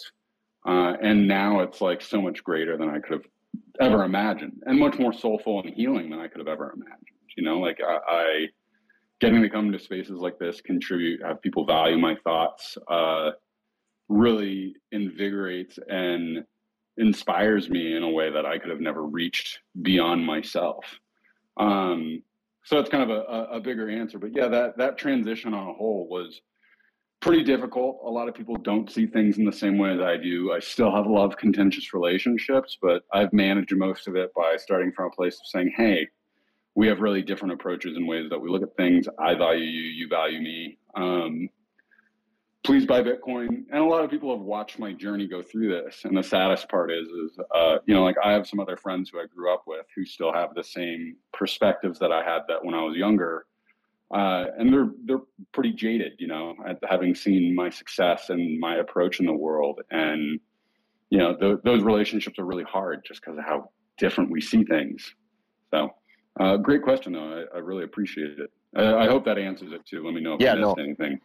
Yeah, it does, Eric, and I appreciate it. And and quickly from my end, again, like I said, coming from the exact, uh, you know, one hundred eighty degree different political philosophies growing up, I've had a lot of the same exact Uh, issues with friends or family or people, and you realize, I think the, the biggest thing for all of us is that nine out of ten of us or more are, are we believe the same thing, quite honestly, and it's just politics that divides people. So I think that's brilliantly said. Thank you. All right, yeah, gentlemen, thanks. I'm happy to hear that too. We are at the end of the show. We're out of time. Uh, Peter, you put your hand up. Neil, you came off uh, mute for a second. If you guys have something to say, be be quick. Maybe thirty seconds. And we're going to give yeah. Eric a couple minutes to make some closing com- comments, and we're going to wrap. Yeah, just a quick question, Eric. For someone new to Bitcoin, what resource would you direct them to to start learning? Anything specific?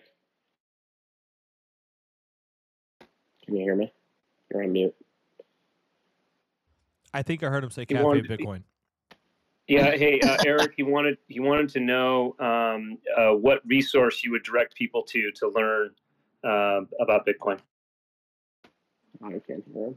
Uh, the best resource just for, for individuals to learn about Bitcoin, uh, the book I give to everybody is twenty-one Lessons by Gigi. Uh, you can find all of his articles and stuff for free on his website. I think it, it gives the best possible overview in the most holistic way. Um, and then for people that are more interested in my own work, I have a website that's crypto sovereignty dot org. Um, I have a great explanation for why I use crypto and not Bitcoin that I can't get into right now. I'm going to be publishing a book with Bitcoin Magazine in the near future as well. That's going to comprise of all of those articles as well. Um, and just on a parting note that, you know, I, I would say that what you're doing here and your investigations of Bitcoin, your participation in this, uh, like it's all actually much more important and extreme than you might believe. And I very sincerely believe at my deepest level that Bitcoin is actually an object of ontological value that is unequivalent. And that is literally a spiritual reawakening of people of what the truth means in the darkest and most nihilistic time that humanity has ever encountered, and what it means for truth to return to its rightful place at the hierarchy of value in human society and in the world on a whole. So uh, thanks for hosting Cafe Bitcoin, and uh, yeah, I look forward to the next round. Nails it. Man, pure fire. I agree with that one hundred percent. All signal. Erik, thanks for hanging out with us today. Uh, thanks, Justin, for coming up. Thanks for all the uh, speakers for hanging out. That's a wrap. You've been listening to Cafe Bitcoin, the place for your morning news. Preferred hanging out for some of the smartest minds in the industry. We talk about Bitcoin every single day on here. You're welcome to hang out. It's a great place to learn. We do it live on Twitter Spaces. If you can't catch a live show, it is also a podcast on Fountain, Spotify, and Apple. Uh, thanks to Swan Bitcoin, the sponsor of this show, my crew, and Peter Sats for Life, producer Jacob. I'm your host, Alex Stanczyk. I work with Swan. If you want to know more, shoot me a D M. Happy to help you. Thanks again to the speakers who come here today and every day. Appreciate you guys deeply. Everybody get on the mission. If you don't know what that means, if you just hang out, listen to the show, you'll figure it out. Love all you guys. Everybody go out there and have a great day today. And crush it.